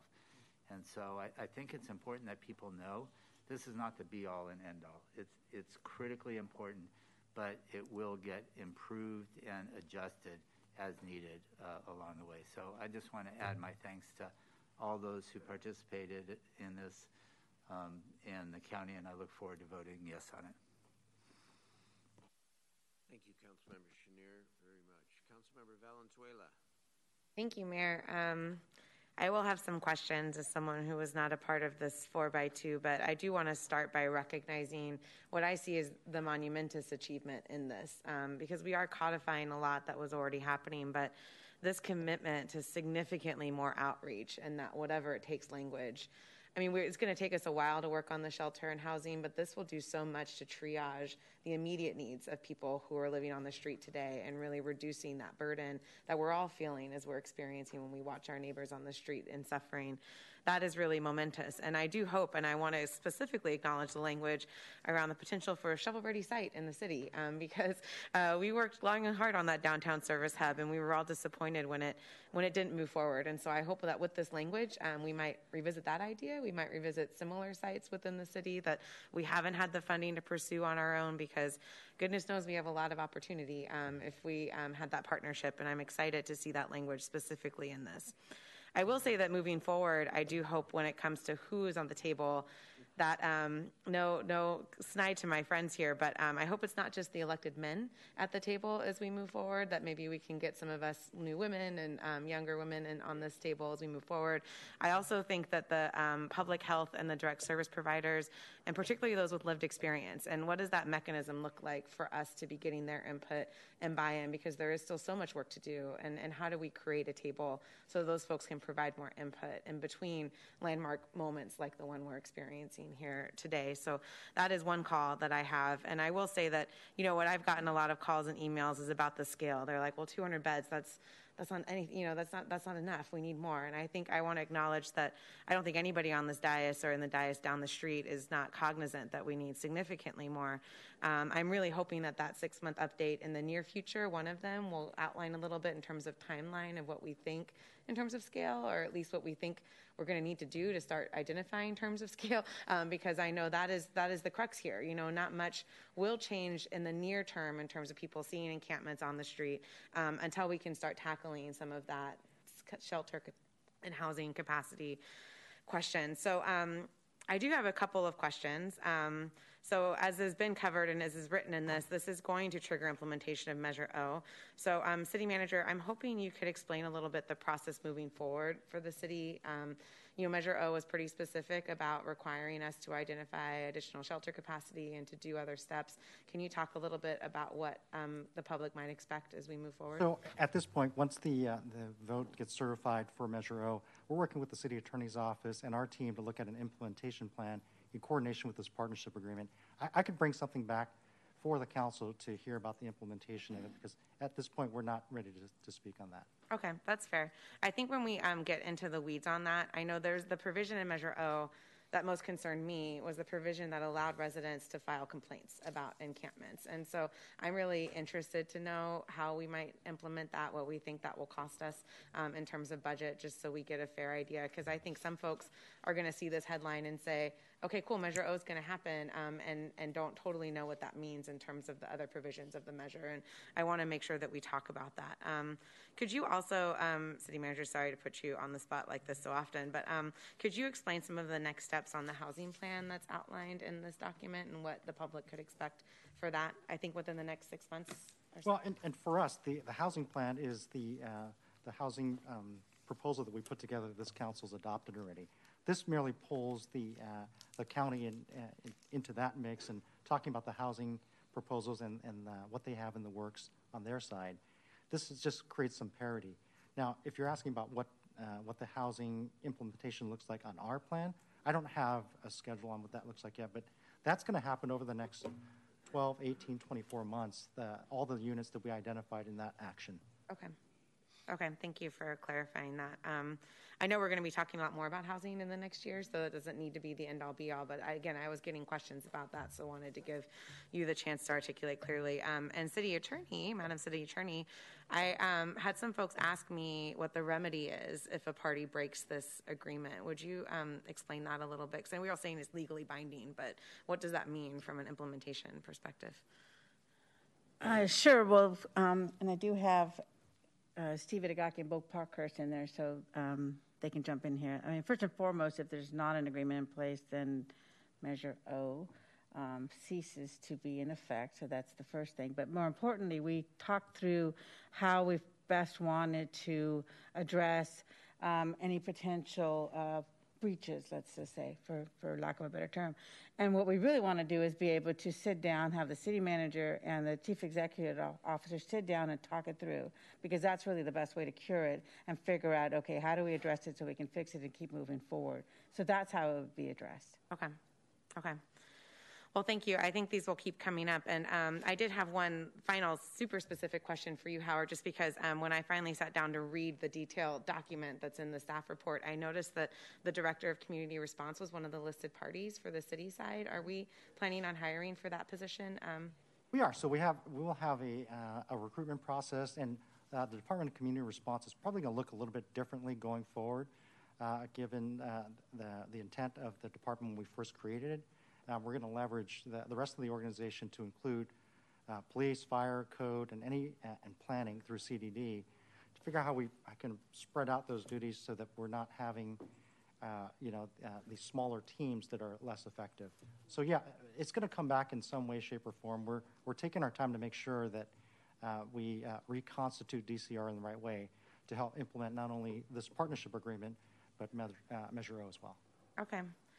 So I guess um, for members of the public that are like, what about this? What about that? And who've been sending emails, and I know we've all gotten those messages. I hope the message here is that we're going to keep talking about the details. As Councilmember Schenirer said, this is not I, this is not the first step because there's been many steps taken, and this is very, very far from the last step. Um, but it is a step, um, and want to recognize the importance of the step that is being taken. And I do plan to support this with the intentionality around this process and bringing people to the table and really working in 2023 to make sure our steps forward are, are really clear and that people know what to expect, and we're communicating that to the public. Um, but to the last public comment, I just wanted to add a quick little saying here and say that, you know, I had a very long period of time between when I got elected in March 2020 and when I was sworn in in December. Um, and as the pandemic set in, there were decisions after decision after decision being made on this dais that directly impacted my district and what I saw as my role that I would come into. So I called into public comments, I organized letters, I engaged with my colleagues, but I also don't think it's reasonable for us to expect that we're going to put the business on of the city on hold um, while we wait for new members to come in. This is too important. The timing is too important. We've waited too long, and there's too much that needs to be moved forward, and the city needs to keep running um, and moving forward and doing the business of our day until our new colleagues join, which we're all excited to welcome next week and can put their stamp on this process as it moves forward. So, with that, Mayor, I'm happy to say that I will be supporting this item tonight and looking forward to all of the work that lies ahead um, in 2023 and beyond. Thank you. Thank you. Councilmember, Councilmember Vang. Thank you, Mayor. Um, I just wanted to take this time to uh, give uh, my thanks to all the folks that made this happen. First, uh, to our city manager, Chan, Mayor Steinberg. I know you were really critical uh, in this effort to ensure that this MOU uh, is close to being finalized. Mayor Pro Tem Guerra, thank you so much for your leadership as well, um, and all my colleagues that worked really hard just to get us to this moment. Um, I also want to give a shout out to all of the care holders and community activists uh, for keeping the pressure on. I think a big part of this. Um, uh, this point where we're at is because you kept the pressure on to ensure that the city and the county meets to make sure that this happens. Um, it did take some time to get to this point, and um, I do again really just want to thank the mayor because he's actually have been steadfast on this issue um, and really ensuring that we do everything we can to address um, homelessness in the, in the, city of Sacramento. And I would say, Mayor, oftentimes you have taken the heat the, the brunt of the heat uh, on this issue. And so, really, just want to thank you for your years of leadership uh, on, addressing, addressing this issue. Uh, I'm really hopeful uh, that this really marks the beginning of uh, our partnership and our collaboration with our county. Um, as many of you know, they provide the health and human services piece of the uh, of really of the big picture, and so really thrilled that they are now officially at the table with us. Um, and I do too uh, look forward to supporting this MOU. Um, I do have a request though. Uh, I know a lot of work was put into this MOU. I'm not making any amendments to it. I'm gonna. the city manager's looking at me like, "Don't make any amendments."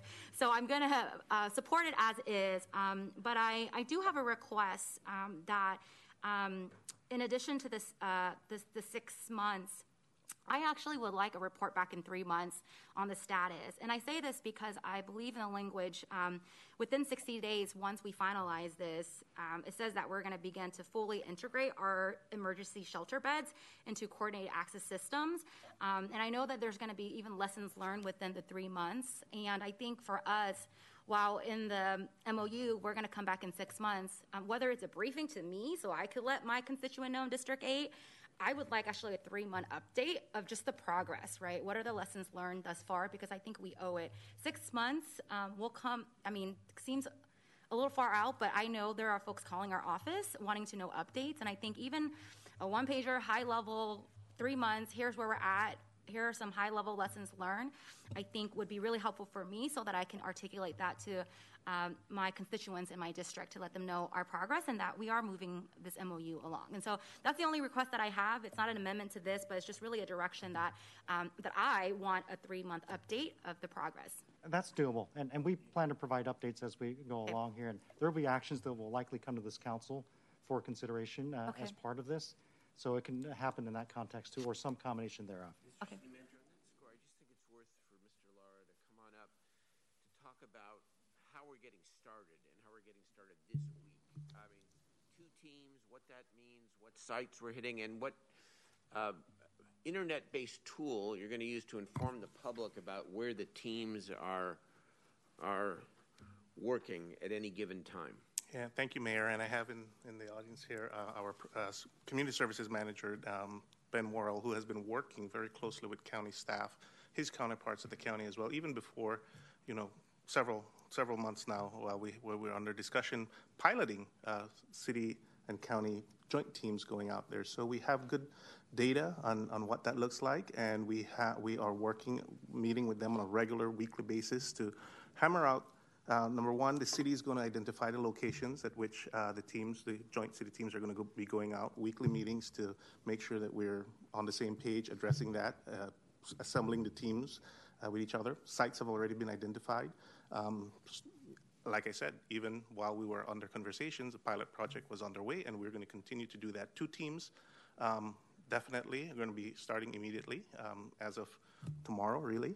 Um, they're going to be going out, and we've identified identified some top six, at least six or seven sites that we've already identified. are those on the on the World Wide Web, so to speak? Uh, we we will be yeah. yes, we will be able to publish that. Um, we will be able to pu- publish that on our on our internet site. Okay.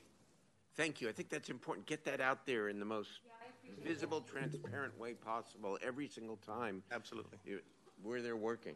Okay? Good. Thanks. Go ahead, uh, Councilman Schenirer. Yeah, really quickly, Mayor. I, I omitted uh, on my thanks um, the business community, the chamber, and region business. I think public accountability is always one of the strongest forms of accountability. Having them sitting in the room with us and actually taking part in the conversation was really important. And I hope you all will uh, continue to keep them informed. I think, again, collaboration and collective activity on this one is incredibly important. Yep, I've thanked them both at the press conference and today because, right, everybody played a role and they played a very important role. So thank you. Councilmember Loloee.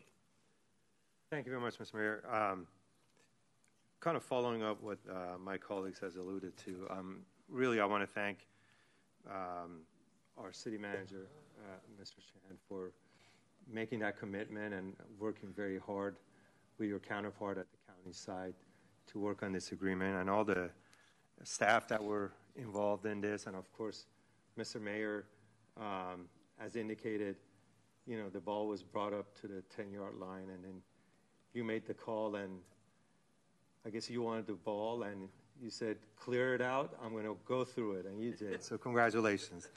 Um, I, I, I, do have some questions at, at, at city level. Um, the sites that are being chosen, I'm assuming that the council members that represent those districts are notified uh, way in advance so we can have a, a good uh, conversation about it. Um, yeah, absolutely. So, uh, um, Mario is going to talk a little bit about prioritization. Uh, in addition to posting the sites that we're looking at, the kind of the top sites that we're working on, uh, we'll also be publishing the criteria that, that raises certain sites to, say, a level one versus a level two, and, and the timeline that, uh, uh, that we're going to be approaching those sites in, in conjunction with the county uh, to do the outreach. I mean, for instance, we have top six, I think, now. Over the next 30 or 60 days, we're going to be working with the county to do the intensive outreach that the mayor described earlier. But absolutely, the council members whose district uh, they, they're in, they will be notified, but the public will be notified as well. So I guess my question is if the, the council members can be notified in advance to make sure that they're not finding out about it either on on Facebook or, or on the World Wide Web. The council members will know far in advance okay. of that. I promise. World Wide Web is a joke, by the way, just uh, in case anyone doesn't. And um, I'm a, a modern guy here. Okay, I, I want to make one. I, I, I, also want to I'm thank. Sorry. Um, I also really want to thank the business community uh, for really getting us um, uh, together to make this happen. Uh, without you, there is no Sacramento, so I really appreciate it. And I also want to extend my thank you to um, Supervisor Desmond and Kennedy for being there and rolling up their sleeves trying to put this together. So thank you very much, Mr. Mayor.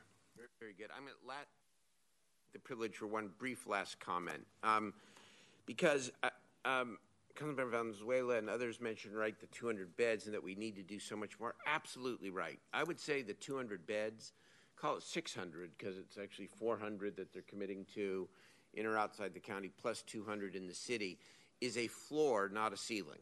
It's a floor. And I appreciate you acknowledging, because you did, you really pointed out that the whatever it takes language means that together we're going to have to create more. We're going to have to find alternatives for people that maybe include existing vacancies in apartments and or uh, temporary housing uh, facilities of all kind, whatever it takes. That's the key to this, the outreach and that whatever it takes, because imagine a world, this is what I was going to finally say. Imagine a world, imagine a state where it's a mandatory duty of government to actually intervene with people on the streets and to serve them. That's what's been lacking, in my view. Not bad faith, not lack of compassion, but the fact that Excuse me. Excuse me. But it is it, it is not a mandatory duty of society through its governments to actually be out on the streets and serve people. We do, there's a lot of great effort, both on the city and county side, but this is going to require us to act. That's got to make a difference you know, people, we, we, we take for granted just how, um, how obvious it is. But, you know, the law says that children have a right to a mandatory public education. And thus we build public schools without even thinking twice about it to meet the need. That's not true of housing. It's not true of mental health care. It's an option of society. And what we're trying to create here is a standard and a model that says no, it's a mandatory duty. And this will be a statewide model because nobody else has done this voluntarily. And it's all about follow through. And so let's follow through in the same way we all collectively brought this together, and our community will be happy and uh, people will be helped in the way that they, they need and deserve. Thank you so much. Um, it's been moved and seconded. Let's call uh, all in favor. Please say aye. Aye. Aye. Opposed? Abstain. That passes. Congratulations.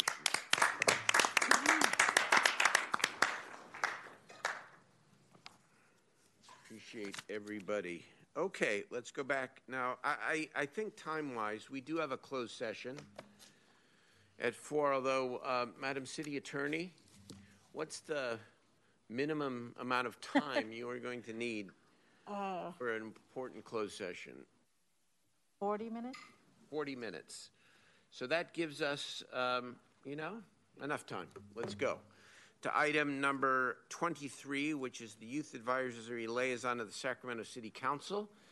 Uh, I do think that the climate issues probably are going to be continued, and I apologize to Ms. Venom and the entire team and Todd Schiavo and others who are out there. I apologize. We, we will try next Tuesday uh, at the 2 p.m. meeting to make that the first item of business, okay? Sorry. Okay. Let's start. Who's presenting on the Youth Advisory Liaison? Council, Councilmember Vang. Thank you, Mayor. Um, I will be opening this item up, um, and so thank you so much for the opportunity. Um, first, I just want to say thank you so much, uh, colleagues. It is the first meeting of December. Um, we got one more to go next week. I just want to share, you know, this item is incredibly important to me and many of our young people in the city. Um, I first just want to say, you know, our city have come a really long way to ensure that we center our young people.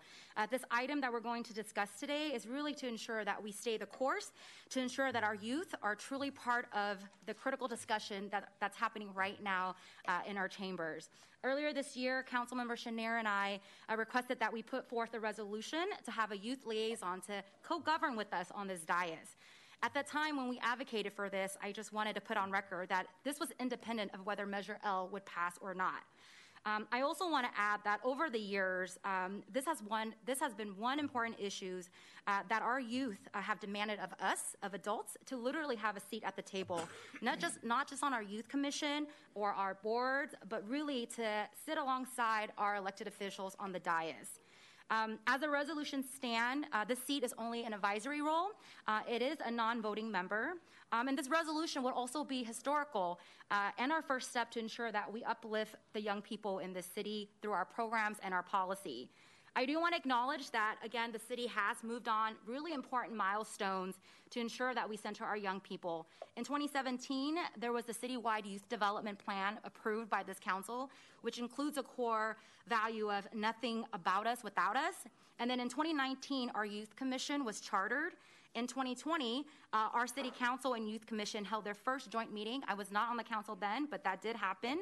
Um, and then in 2021, um, there were youth designated seats uh, that were created on three adult led city commissions. And then today, we are taking up this item, having a young person be a liaison to the city council. I also want to share that in other jurisdiction, not as a city, because we will be the first in the nation, but in jurisdiction where a young person can sit uh, at the table, I have found that oftentimes it is our young folks on the dais that were always the most articulate on the issues impacting their lives and their future. Having a young person on the dais will not only make our city better, but it will also make us as a governing body more effective uh, to ensure that we don't leave anyone behind, especially our young people in the city who are usually never part of these conversations. As, as one of our youth have always shared with us when she's speaking, she says, you know what? Young people make up 30% of our population, but they truly make up 100% of our future. I believe this is how we can directly engage young people and hold ourselves as adults accountable to discussions on this dais. And lastly, I just want to share that I believe that this is urgent. You know, the urgency of this issue is just as important as the MOU that was passed by this council. Um, it will impact, for example, the MOU will impact how we govern the next four or five years because it's a binding contract.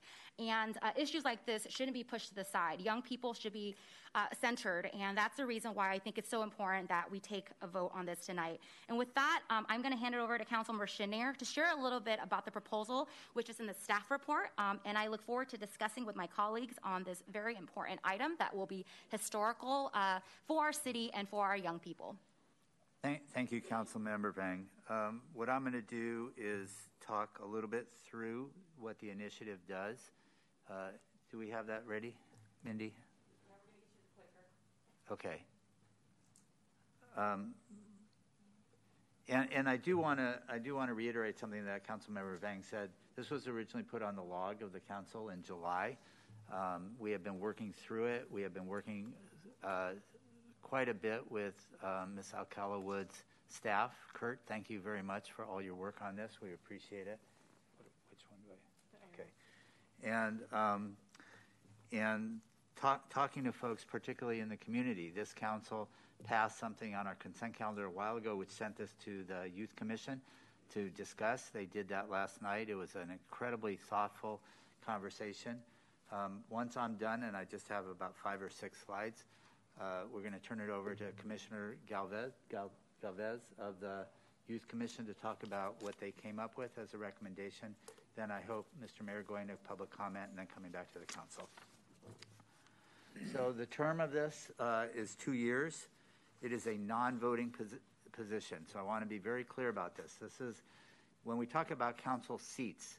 Uh, this is a chair on the council rather than a seat on the council, if I can make that distinction. The This, person, this chair right here. th- that chair, me- member Vang, will be mentoring this person, um, but it is a non-voting position. So what we want to do, which does not require a city charter change, is have uh, that voice engaged in the discussions, because there's nothing that we do here, I think, that doesn't affect the future of youth in this city.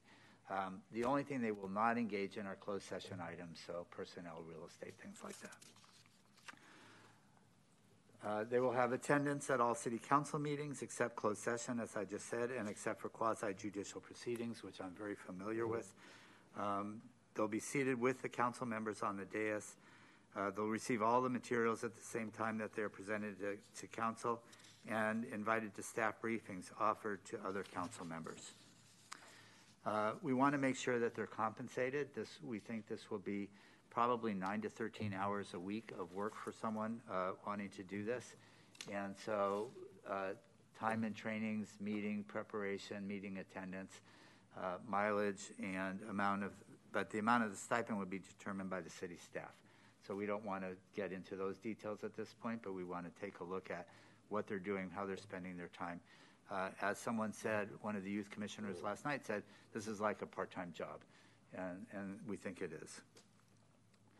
On eligibility, uh, citizen of the United States, resident of California, registered voter, and city resident of not less than 30 days. Uh, this says, and we want to amend this here at the dais, between the ages of 18 to 24. Uh, the, the commissioners on the Youth Commission very much thought that it should go back to 16. So we want to make that change and have it go from 16 to 24 at the time of the swearing in. Uh, participation in one or more of the following. So what we want to do is make sure that someone who is uh, in this position has participated and engaged with the city over time. They could have been in a youth leadership program by the City of Sacramento, uh, County of Sacramento, Joint Powers Authority within the County of Sacramento. So that could be like SACOG's Leadership Academy, um, youth leadership skill building programs, attendance and public comment at a minimum of three Sacramento Youth Commission and three City Council meetings within the last 12 months. So we want to make sure that the, the young person who is coming to take this seat or this chair really has been doing something within the city and participating in those types of efforts. Selection process. Uh, we want to leave this also to be term- determined by the city manager. Uh, there are processes that are similar to the city commissioners. We, we believe, and we heard very loud and clear last night from the Youth Commission, that they want to be involved in this process. In an earlier iteration of this, as an example, what we thought is uh, young people could sign up.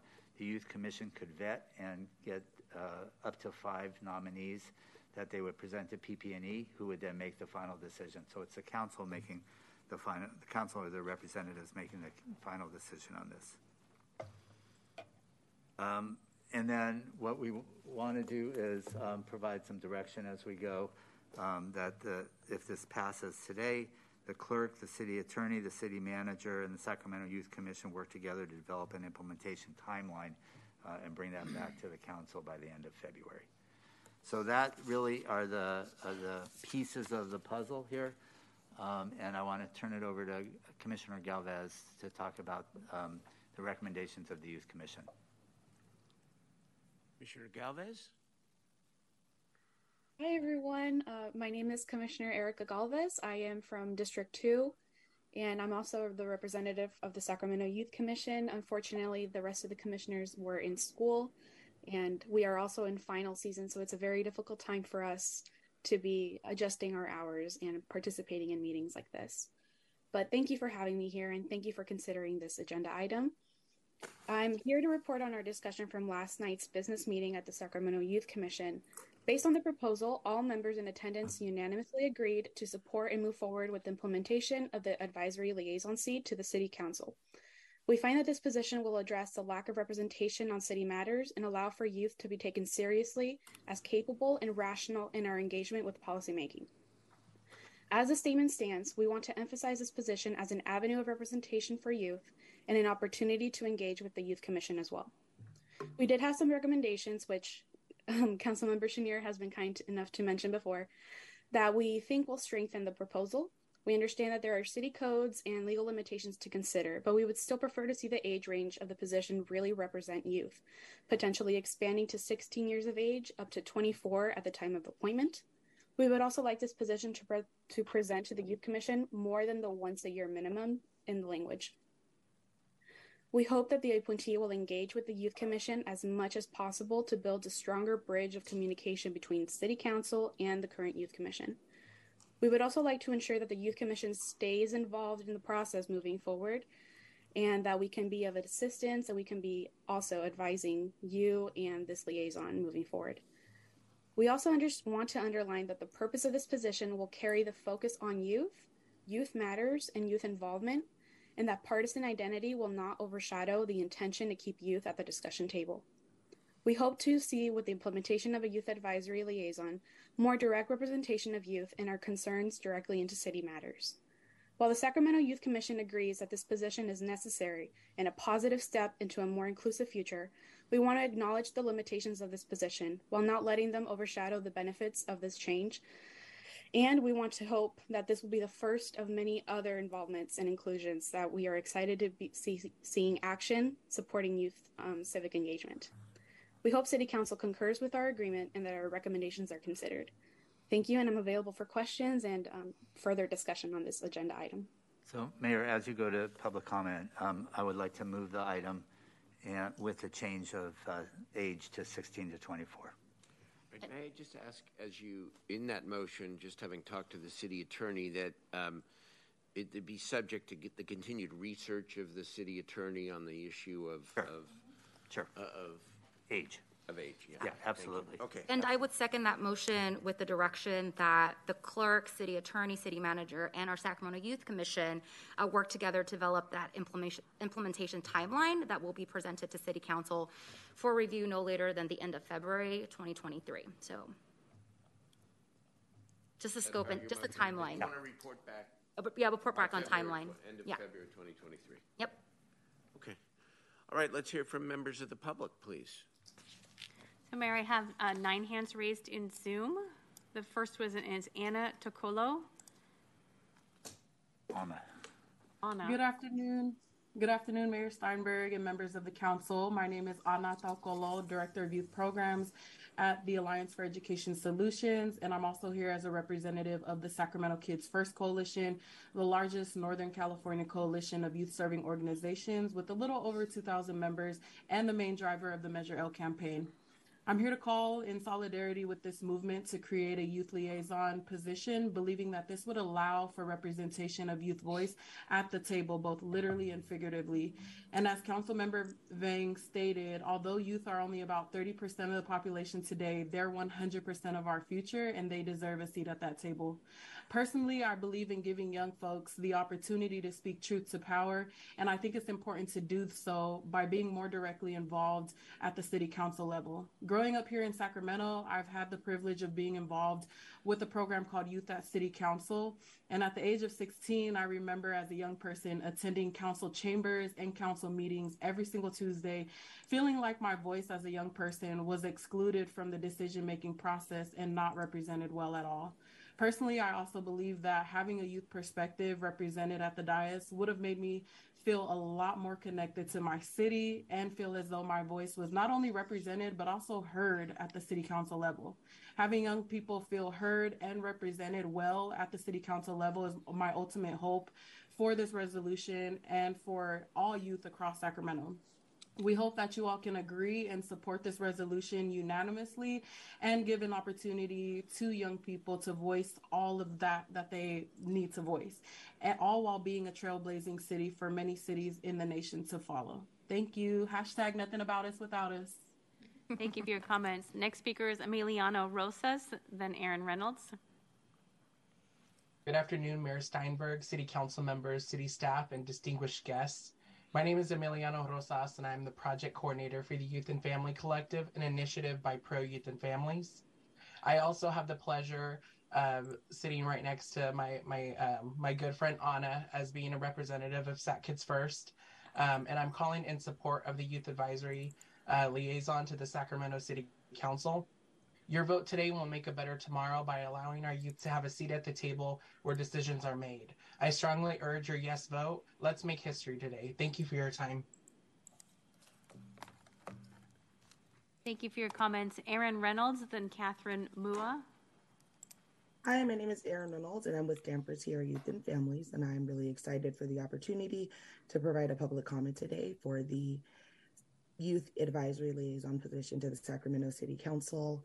Um, I think, as those who spoke previous have shared, this is a phenomenal opportunity for the city to advance equity in the youth voice and incorporating that into the decision making. Youth are our future, and that voice is critical in moving the city forward and providing more opportunities. So, I'd like to encourage you to vote yes on this. Thank you. Next, next speaker is Catherine Mua. Um, good afternoon to the mayor and the city council members. My name is Catherine. I'm a youth with Hmong Innovating Politics, also known as HIP, and reside in District 2. As a youth, I'm in strong support of a youth liaison to the Sacramento City Council. Simply put, we cannot be having a conversation about what affects youth without youth. Youth deserve to have a say on matters that affect them. The advice of youth is what the City Council needs, considering their decisions will have effect on youth directly. Having a youth liaison lets the City Council know exactly what the youth of Sacramento needs and gives them a direct line of communication with our youth. Youth are more than capable of communicating with the city council and should be giving this given this opportunity. I would also like to remind the council that no one knows the youth better than the youth themselves. I highly encourage my own city council member, Council Member Loloee, as well as all city council members to vote in favor for youth liaison. Thank you. Thank you for your comment. Isaac Gonzalez. Isaac. Good afternoon. Good afternoon, Mayor, City Council. Um, I just I'm calling in today uh, because I'm the president of the Neighborhood Association in Tahoe Park. I was out there a few weeks ago with some great youth who took part in our stormwater prevention program over the summer. We actually uplifted the leader of that group to our board on our neighborhood association. So now we have a youth board member on our, on our neighborhood association for the first time in our 30 year history. Honestly, we were emulating the school district when we did that. So kudos to you council members who were former school board members and you had your student um, participants on your board as well. So I can't be more enthusi- enthusiastically in support of this idea here. It's a historic day for our city. We're putting our intentions um, where our, our actions are by putting our youth here, giving them a real voice. Uh, there's a couple items within the minutia of the um, of the actual um, item that I, I, think needs some fine tuning, but I'm sure that can happen between now and February 2023. And I am totally certain that within due time, you will find that uh, one of your youth representatives on the council will come from Tahoe Park, will come from our neighborhood association, uh, because that's where future leaders come from. Thank you so much. Bye bye. Thank you for your comments. Next speaker is Edwoa Ekanua.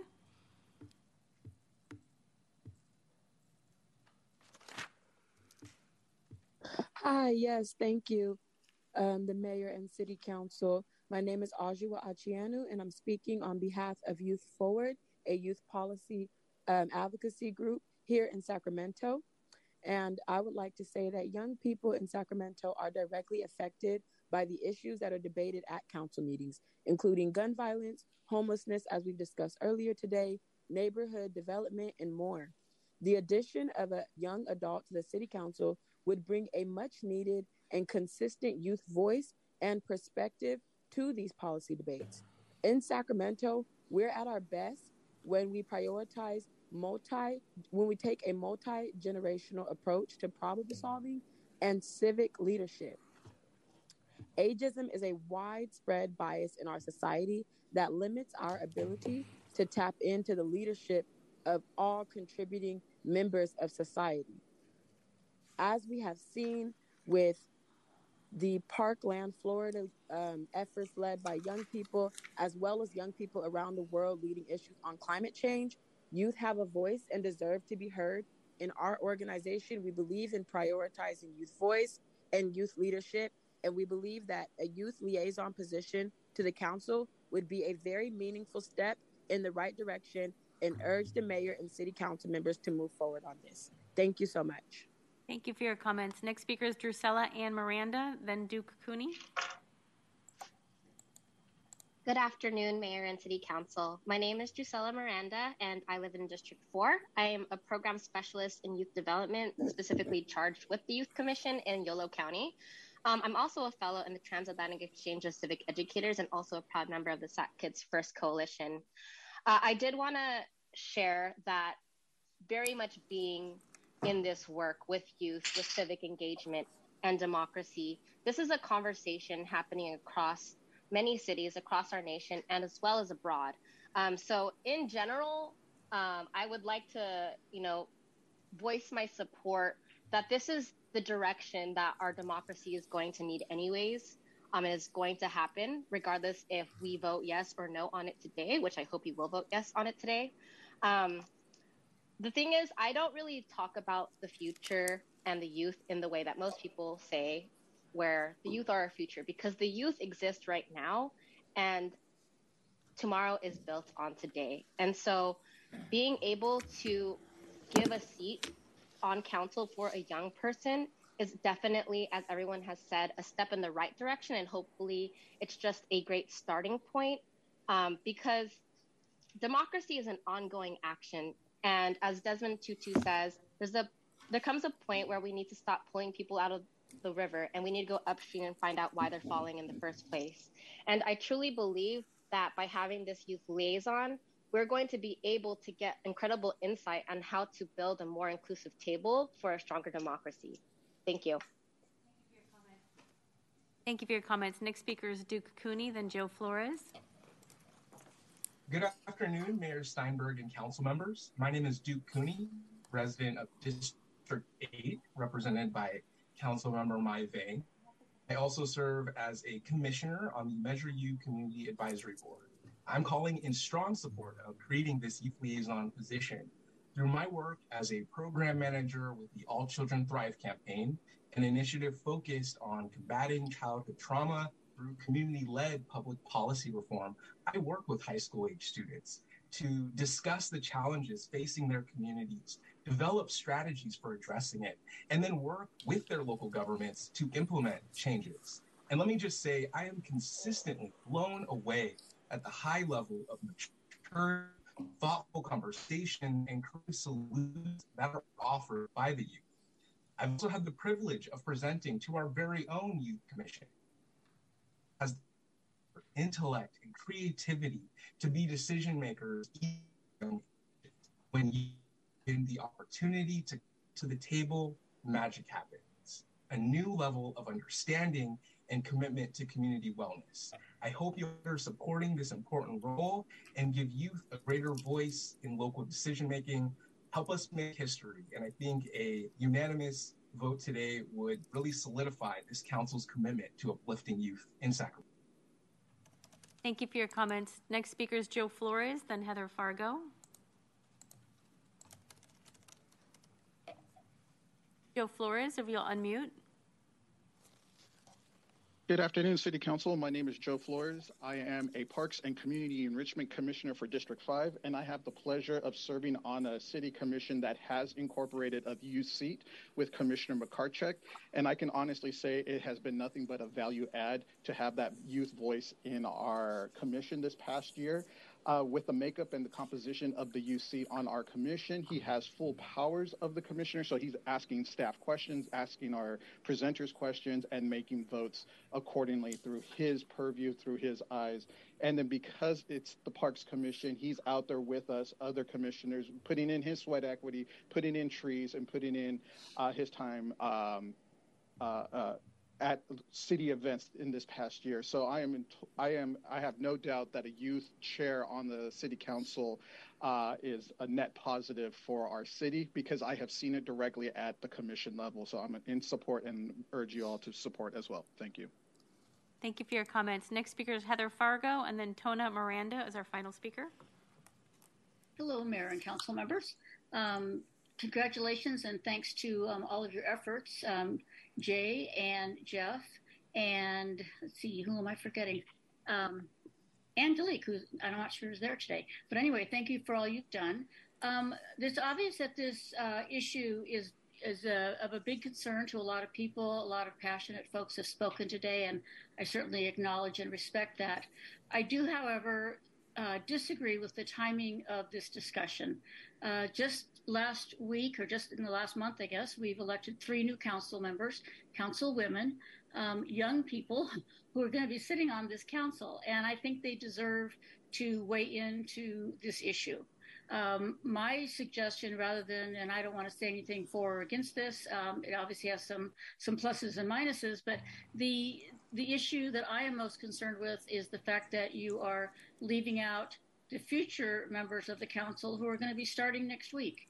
So to me, the timing is questionable, and I really would like to see our future council members be able to be a part of this important discussion because this measure is so big. It changes the makeup of the city council, it changes the makeup of the dais, and uh, and you know people work very hard to get elected, um, and the voters deserve some respect in this area as well. So my suggestion is to postpone this until you can have a more robust discussion uh, with the new council members uh, joining the council next week.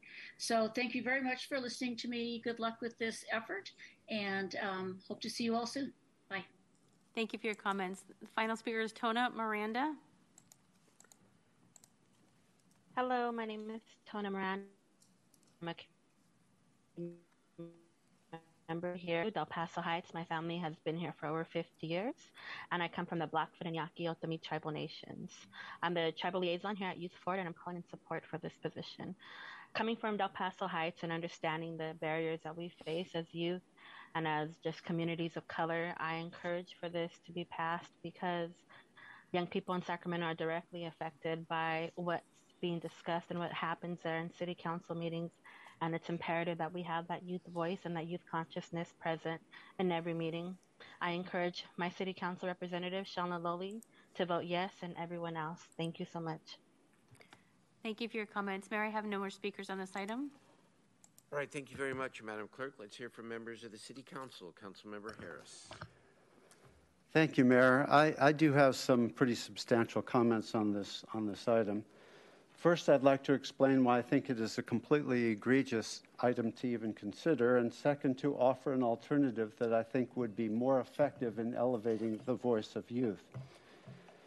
The youth, the youth voice is very important, but it's not more important than the voice of seniors, of environmentalists, of people with disabilities, people from the labor community, people on the Police Review Commission. If you change the, con, the, the, the con, uh, if you change if you change the way we do the business at the dais with a, a non elected individual who is basically a layperson, why would not everybody who represents a point of view on every one of our commissions want to, why would they not want to have a liaison at this dais? And to do so would be completely inappropriate and not even possible to effect. Everybody's voice must be elevated equally. So this is a move towards inequity, inequality. Everybody will want to see it at this dais. Everybody's voice is equally important to the youth voice. What we're doing wrong, you know, again, to, to me, this debases representative democracy. We work hard to gain these seats. We are directly responsible to our constituents. They hold our feet to the fire when they want us to move on various issues, but that would not be so with a person who is a layperson, a non voting person, sitting at the dais. This does not represent the will of the broader constituency at all. In fact, it hasn't even been, been floated by them. This stops just a millimeter short of needing a charter change because this is a very substantial change to the way this, this council does business. And frankly, I think it is an affront to the members who have become elected, who are, who are directly responsible to their constituents that elected them and they don't want their voice to be tampered with in this way. They really need to weigh in on this item. I think that that's a very important consideration. They are going to be seated in just one week from today. There is no city council business of great import. Well, may, maybe one issue that will come before the council before they're seated, but this will fundamentally change the way we do business at this dais. So here's my better idea if we want to elevate the voice of all people, what we need to do is empower our commissions. We already have a youth commission to give advice to the council. We have commissions to give us advice in many, many subject areas. The problem is that this council has always ignored the voice of our commissions. They get together, they do work. We hardly give them acknowledgement, in my opinion, and there's a better way forward.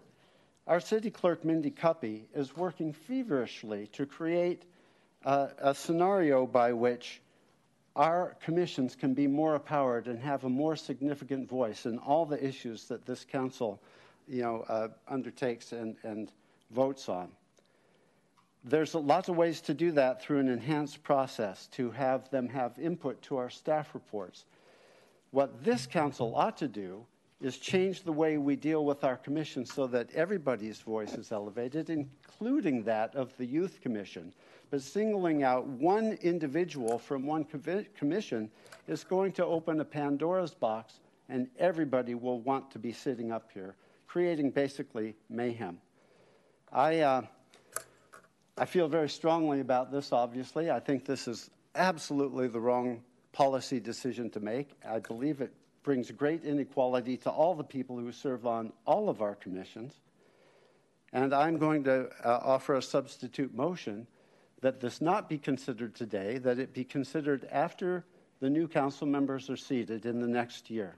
Starting in the new year, you can take this up, but it will directly concern people, as Heather Fargo said, women, women who are young, who have a stake in this entire discussion, I think it's a better way forward. Thank you. Thank you, Councilmember Harris. Uh, Councilmember Vang. Thank you, Mayor. Um, I just wanted to respond. Uh, first, I just want to share that this resolution is a starting point and it's not a staying point, and there will be plenty of feedback for input. Uh, this resolution in particular only elevates our young people's voice and it actually allows us, holds us accountable to actually have a direct conversation with a young person that would be sitting on the dais. I've shared this before. I think, I think, not just I think, I know and I believe, and I've heard from young people, I know that we will be a better governing body to ensure that we don't leave any young folks behind if we have someone sitting here with us. I'm going to remind folks that this is a non voting member, uh, um, and this is really an opportunity for us to hear directly. I also want to call out that this doesn't take away from our youth commission. It also doesn't take away any power from any of the electeds that are sitting up here. Um, this is really about sharing the power that we have as elected officials.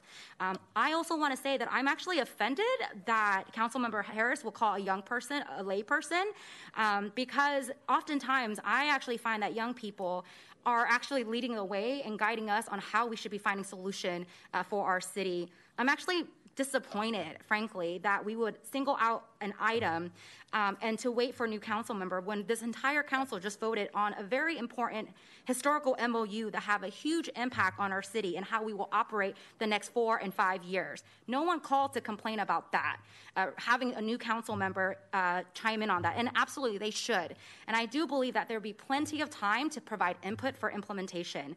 Um, I also want to, you know, just propose the question. Again, this doesn't take away from the youth commission, but how many council members have actually attended a youth commission to present on their projects and their initiative in the district? There's only been two of us. I'm just saying, youth commission started in 2019, and no direct, not all of us have been directly at the youth commission to have a direct conversation. And I think having a young person on the dais actually forces us to be cognizant of the decision that we're making that's going to impact them. That's the reason why I believe that this is historical, this is incredibly important. If we really care about the future of our city, then we would not be afraid of a young person taking away our power, but we would elevate it. We would celebrate this moment. And um, I really hope that my colleagues will vote yes on this item that is historical and it's really about centering our young people. I also want to say youth doesn't just occupy one identity, they occupy multiple identities, whether it's a young person of color, a young person with disabilities, a young person who's Native American. So a young person just doesn't occupy one identity. It's really about looking at the intersectionality of what they bring to the table. And I really hope and urge my colleagues to vote yes on this item. Thank you. Councilmember Loloee, I know I'm going to want to make a comment uh, to go back and forth, so maybe after Loloee and Guerra, I will make my comment. Go ahead. Thank you very much, Mr. Mayor. Um, Councilmember Vang, I, I commend you on, on, your commitment to youth and finding solutions, and obviously, Councilmember Jay. Um, but there are other ways that we can do it. I think that's going to be much, much more productive than create a seat. Yes, I do agree that we have three newly elected individuals, that they should have a say so on this. Now, you brought up the agreement. You know, our job as council members are to form policies and make policies that make our city better. You know, with, with the youth, um, I'm a big support. I'm a big, big believer in our uh, in our youth, and I'm always there to support them and to empower them. But I think this, the direction that we're going with this, I cannot agree with that. If we really truly want to bring the youth involved, make the youth involved, and get their feedback, I like to. Um, give a substitute motion if, if, if possible, and that is rather than creating a seat at a dais, allow every council member within their office to have a youth representative that can work as an intern to learn the basics of what is going there behind closed doors. Um, but as far as um, sitting here and just being elected by a handful of people, I, I just think that's sending a wrong me- uh, message. To, to take this seat, as you know, uh, Councilmember Vang, it takes a lot of work. I mean, our, our soon to be colleague, uh, Councilmember um, um, Maple, talking to her, boy, I think she had to change a few shoes to get, to get this, that seat. So to be sitting on the dais, it's not something that you hand out, you have to earn it. And I think the youth would be much, much more effective if we are on the, the line of really getting the youth involved and getting them involved with the council offices rather than just bringing one youth, we don't know from what district, to take one seat to represent the rest of the youth. So, um, with that said, unfortunately, out of respect for the, my new colleagues that are coming in, and the way this is written out, I cannot support this as of what we have on, on this. But again, Councilmember Vang, I truly appreciate what you're doing. I will support you in, in any ways. Uh, but as far as that seat goes, um, I think it's a little bit premature at this time. So thank you very much, Mr. Mayor. Mayor Pro Tem Guerra. Uh, thank you, Mr. Mayor. Uh, first, I do want to thank Jay and Mai for their work on uh, on uh, coming up with ways to engage our youth, and also to recognize Councilmember Schenirer's long history and commitment of youth engagement and the the steadfast focus on how do we how do we find different avenues of of engagement, uh, and and that's not lost on me. It's which is why I've supported Measure M, Measure G, Measure L. Uh, even this uh, the concept of uh, of looking at should we have a Department of Youth? In fact, I, I, think that conversation is what we should have been having right now, is whether we should be having another department focused on that. Um, but to and and I'll, i also want to make clear that I I I, I disagree with comments that young people don't come up with constructive ideas, that they don't come up with critical ideas. Um, in fact, the majority of my appointees are in their in their 20s or early 20s um, uh, for the commissions. So, so to that point, anyone who, who makes the argument that uh, there isn't value in young people, I, I disagree with that. Uh, but the question here is that it really is, is is is does this governance change or the change in our government governance structure the most effective approach to accomplish our work or to get the best public policy outcome? To add one particular seat on the dais, by again one particular seat of a person who would have to represent what uh, if it's a third of our people what 25 20,000 people or so let's uh, or more um, that'd be appointed by four people. I I I also find that uh, a bit a bit disingenuous. It would be one point of view. The question also about you know whether this is uh, not required because it doesn't require a charter change Maybe it doesn't specifically, but the only people who are on this dais are those that are elected uh, by their neighbors, by their community, and the charter officers that are dictated in the charter. That's that's who's involved in this. So it doesn't. That uh, you may be correct that it doesn't require charter change, but I do think it requires a charter discussion. If that is uh, if that is a, an important position to be had, then then that should be had. So um, uh, again, I don't I'm not convinced yet that that is the best governance approach. We have a governance approach that elects people based on uh, where they live by region and by geography. Um, and, uh, and so if there's a different governance approach, then we should have that, that, that conversation in full detail on how, how to uh, organize our, uh, our decision-making body. Nothing stops, uh, you know, the chair of the youth commission to presenting on every item during public comment. Uh, if if the youth commission chair is not who who represents a larger body that has representatives from across the city wanted to sit in our um, uh, staff briefings or participate in those, I think that's something that could be potential workable. Uh, we do that. I know my planning commissioner sits with me when we do our uh, community development briefings and listens to planning staff, and I so that uh, they're informed. Uh, and uh, same thing with parks. Uh, I, I, asked my parks commissioner to participate in those briefings as well. That's why we do have commissions and to give us points of view and different. And that's the governance structure that we have. So I, am not convinced yet that changing our government's governance structure changes that outcome. It means we, I do think uh, to some of the other points that we have to be much more effective with our uh, with our current uh, you know other commissions and boards and put them to use because they give us a fuller, more perspective round of, of, uh, of support. Now, I'm prepared to vote no on this item, but um, if uh, the council wishes to continue this conversation for the new council, uh, then I'm, I'm willing to support the substitute motion. But at, at this point, uh, I'm willing to, I'm, I'm prepared to vote, vote, no. But if there, if there are folks who believe that we should have that governance change conversation, then um, I could support that. Thank you, Councilman Guerra. Um, I'd like to speak, if that's okay, and I'll turn it over to Councilmembers Valenzuela and Jennings. Um, uh, Mayor, I punched up before they did. Well, you've already spoken. If it's okay, I think I chair the prerogative. I haven't spoken on the item yet. I'll make sure you get. No, I meant you put the others in front of me. They just haven't had a chance to speak yet. W- whatever's fair. I'm not trying to disadvantage anybody. I just want to make sure everybody is heard. Whatever you choose, Jeff. If you. Thank you. Um, so first of all, I just I I want to make a brief statement to the new members. I know one who's out there. Um, I can't wait till you get here. And you just wait and see how much I personally, as your mayor, and I think it's true of everyone up here, are going to take your initiatives, your passion, and your inspiration and do every darn thing I can and we can to help you get it done. I can't wait.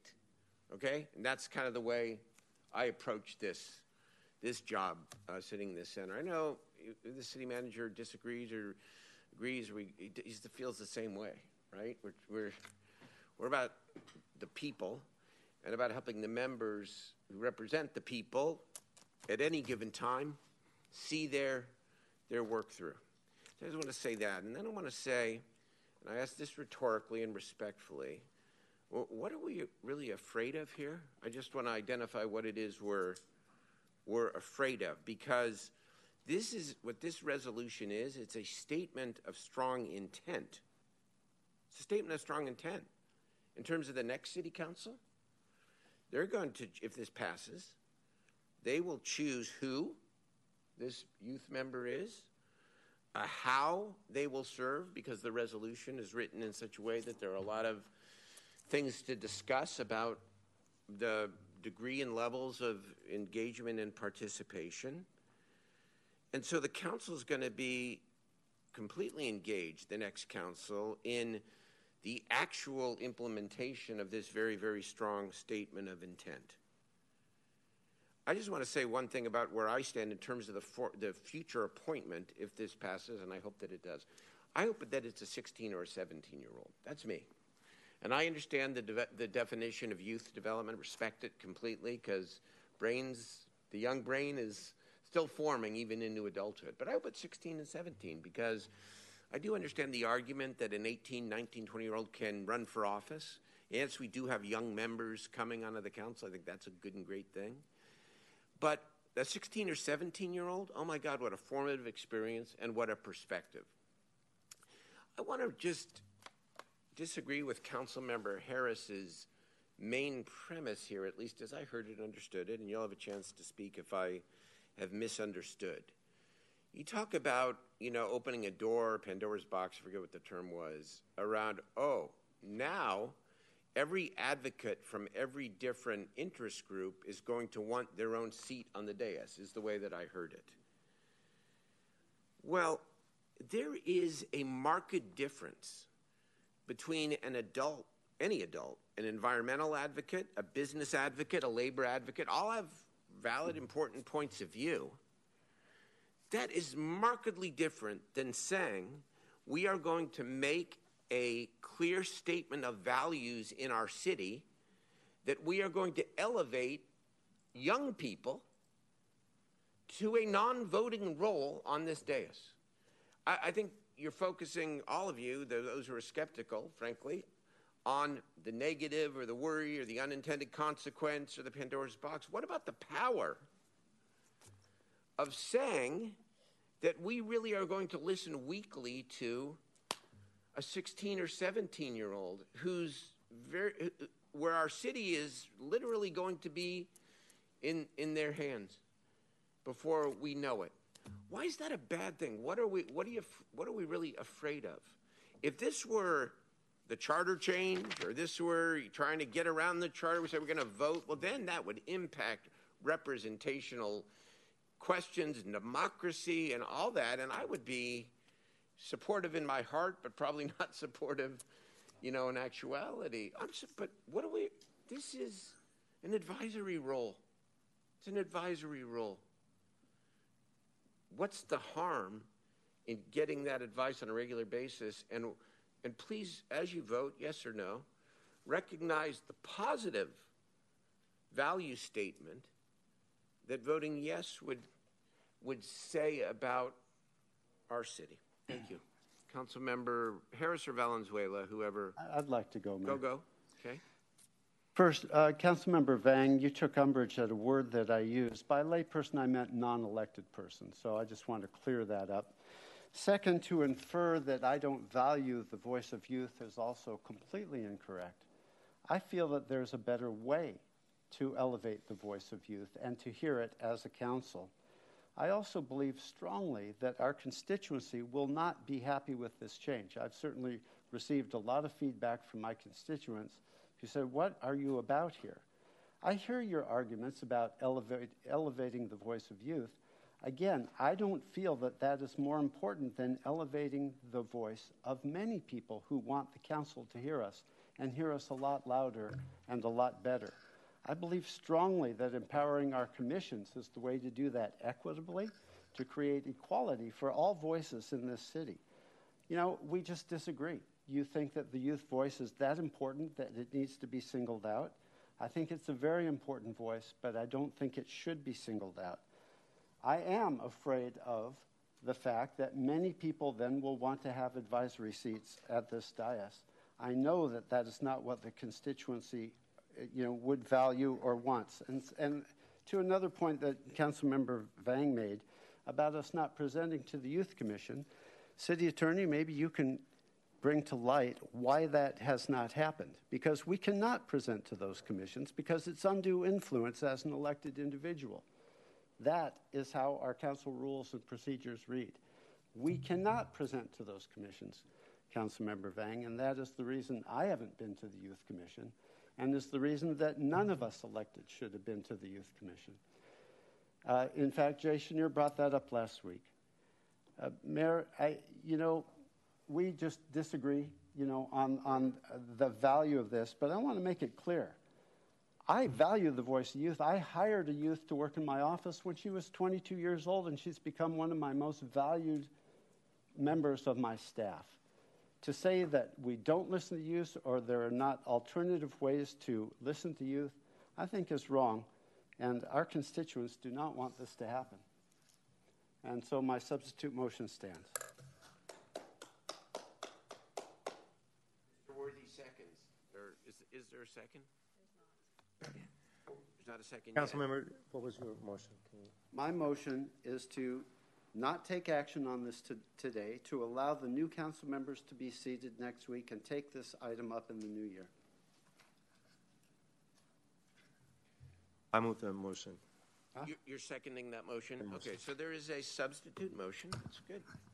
Okay, Councilmember Valenzuela, then Jennings. Engineer. Thank you. Um, you know, I've talked often about my experience as a young person. I was really uh, always proud to have been raised by a Vietnam veteran who really believed that those who were impacted by policy should have a voice in policy. And when I was 13 years old, he brought me to my first room full of adults to say, hey, they're talking about kids in this room, and there are no students in this room, so you should come with me. And, and I did. And that started what has since become a 23 year history of me continuing to serve my community um, on and off paid salaries just in my spare time because that's how I was raised. That's what I know, and that's, and that's who I am now because of that experience experience. So I'm excited about the potential of this position and what it means for the young people in our city. And I think the conversation that we will have about whether or not this person is a member of the Youth Commission, how long they'd serve, how often it rotates, so that other young people could get that experience as well. I think there's so much flexibility and openness built into this resolution, and I just want to appreciate that um, from Councilmember Schenirer and Councilmember Vang, because I'm sure, Jay, I mean, you're leaving. You probably have lots of ideas of how you'd like to see that work, so it's probably a little painful not to write it all in there in a great deal of detail, but um, you're leaving that space for us, and I want to appreciate that because I think that, that those details are going to really shift the dynamic of how the seat is going to work in, in reality. And, and I want to say that I don't think this is either or. I always I bristle a little bit when I hear people say, we were doing this for them, so now you're not doing it for them. That has not been the position of this council. That has not been the most moves we've taken with regard to our commissions to try to codify, um, you know, their role in advising us on everything that happens here. I think for me, what's a little unique is that, you know, this is a huge, significant portion of our population. I have the pleasure of working with youth and a lot of my work, um, really powerful, powerful advocacy that I've witnessed them do, spending way more time than we're asking for in this resolution for this position because they care and because this is what they do. This is what I did, at least when I was in high school. So I, am personally really excited about the opportunity and the discussion, and I want to appreciate our youth commissioner, who I think is still sitting on the Zoom um, from District 2, who took the time out of her, their day to represent the full commission and them discussing this last night. Because them affirming this for us is the question that I needed to answer. Having young people continue to say, this is something we find value in, this is something we think is missing, this is something we think will help, is something that we should listen to. And if other communities come forward with ideas. I know I speak for myself and probably several others on this dais to say we're all ears. I would love to see more people who don't speak English come to these meetings. I'd love to see more continued, you know, just representation from all groups in our community. And I don't think this takes away from those efforts. And I think it might actually build a really cool model and conversation that we could translate into other spaces as well. Maybe our youth advisory member can help us do that. So I'm proud to support this motion today. And I want to thank Councilmember Schenirer and Councilmember Vang for bringing it forward. Thank you. Thank you. Councilmember Jennings. Thank you, thank you, Mayor. Um, I could talk to you today about process. I could talk to you about clarity, or I could talk to you about goals. Um, and I don't want to spend a lot of time on process or clarity. I want to spend time on goals. In order to elevate the voice of youth, we got to do a whole lot more than we're doing right now. Whether it be on the Youth Commission where they sit right now, where many of us don't have that kind of relationship that we should have with them, or whether it be on the city council where they can sit on the city council. I'm very interested in setting up a youth on this council for success and giving them the training and the infrastructure and the support and my most valuable resource, my time. I'm interested in giving them that so that they can be successful and they can go from that person that barely says a word when they first get on the council to that person who gives valuable input and gives confidence to everybody who's sitting in the audience that is a youth that wants to talk but don't have the confidence because they haven't seen another youth talk. So I'm very much interested in setting up a best practice, a goal to set up a best practice right here in Sacramento so that other cities will see what it is that we're doing and maybe they will follow in our direction and do the same. We've seen this, those of us who served on the school board, we've seen it happen firsthand, and we were the ones that were at the school board when the first student member came and sat on the board. And we watched them evolve over time to becoming someone whose voice really mattered to us as we tried to set policy. I can see the same thing happening here, especially if all of us are committed to it in giving that person the time that they need in order to grow and develop and become what it is we're asking them to do to be the voice of youth and elevate the voice of youth. So I am I, I, have I have questions about some of the things as far as process and clarity, but I know that can get taken care of in the plan that we're going to put together for implementation. The plan where we can clarify all those things and get that taken care of. I also know that the three newly elected council members will have the opportunity to be involved in that plan of implementation. So their voice will be heard at that point in time, even though it's not heard tonight. But their voice hasn't been heard about anything that we've done tonight or last meeting or the meeting before that. So at some point in time, we've got to move forward and do the business of the city, and that's what I'm about doing. It's doing the business of the city. And right now, the business of the city says elevate the voice of youth, make them feel like this is the next job that they one day are going to take, and they're going to run this city because they got that experience as a youth liaison right here on the city council. Thank you, Mayor. I'll be supporting this motion. Thank you, it. The court, last comment, Councilmember Schenirer and Vang, uh, go ahead. Thank you, Mayor. Uh, just a couple things I want to I want to say, and, and, I appreciate all the viewpoints here, uh, even though I, I, vehemently disagree with a few of them. So uh, we'll get to that. Um, and Councilmember Vang, Councilmember Jennings, and I have had experience on school board, on Sac City School Board, with a young person and there is no question in my mind that that has always made the conversation better. And frankly, it's changed the conversation because you're dealing with someone who sees it and, and touches it and feels it every single day. And it makes a difference in the way they're thinking about what they're doing and the influence that they have. So I, I think that that's really important. Um, you know, Councilmember Loloee, I'm great uh, I'd love for you to have interns all the time. I've been here 12 years. I've had interns constantly from the Youth Commission and other folks uh, from from Summer at City Hall, from the YLA at SACOG. They're great and they make a difference. And so there's nothing that stops anyone on this council from having interns. Uh, we don't need to, to change anything on that. Um, I don't think, for, for, with all respect for Councilmember Guerra, we're not changing the governance structure. We're adding information, we're adding a voice to how we think about things and how we discuss things. There's no change in governance. Everybody still on this dais will still have one vote other than the youth advisor. That's why we made it a liaison position. And frankly, you all can take it for a year or two years and see how it's working. Um, I know from my experience in setting up our SACOG Youth Leadership Academy from summer at City Hall, we had a lot of detractors when we started. Everything I've done around youth, when when they got started, people doubted that it would be work, that it would work or be beneficial. And at the end of the day, those same detractors are our biggest supporters at SACOG. Tom Stallard, for an example, thought it was the most ridiculous idea he'd ever seen. Um, I had to go raise the money for it to, to get it going, and now Tom thinks it's the best thing. Same with, with uh, Corliss as well.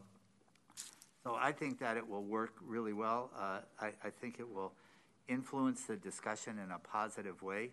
Um, and, and I don't want to underestimate young people.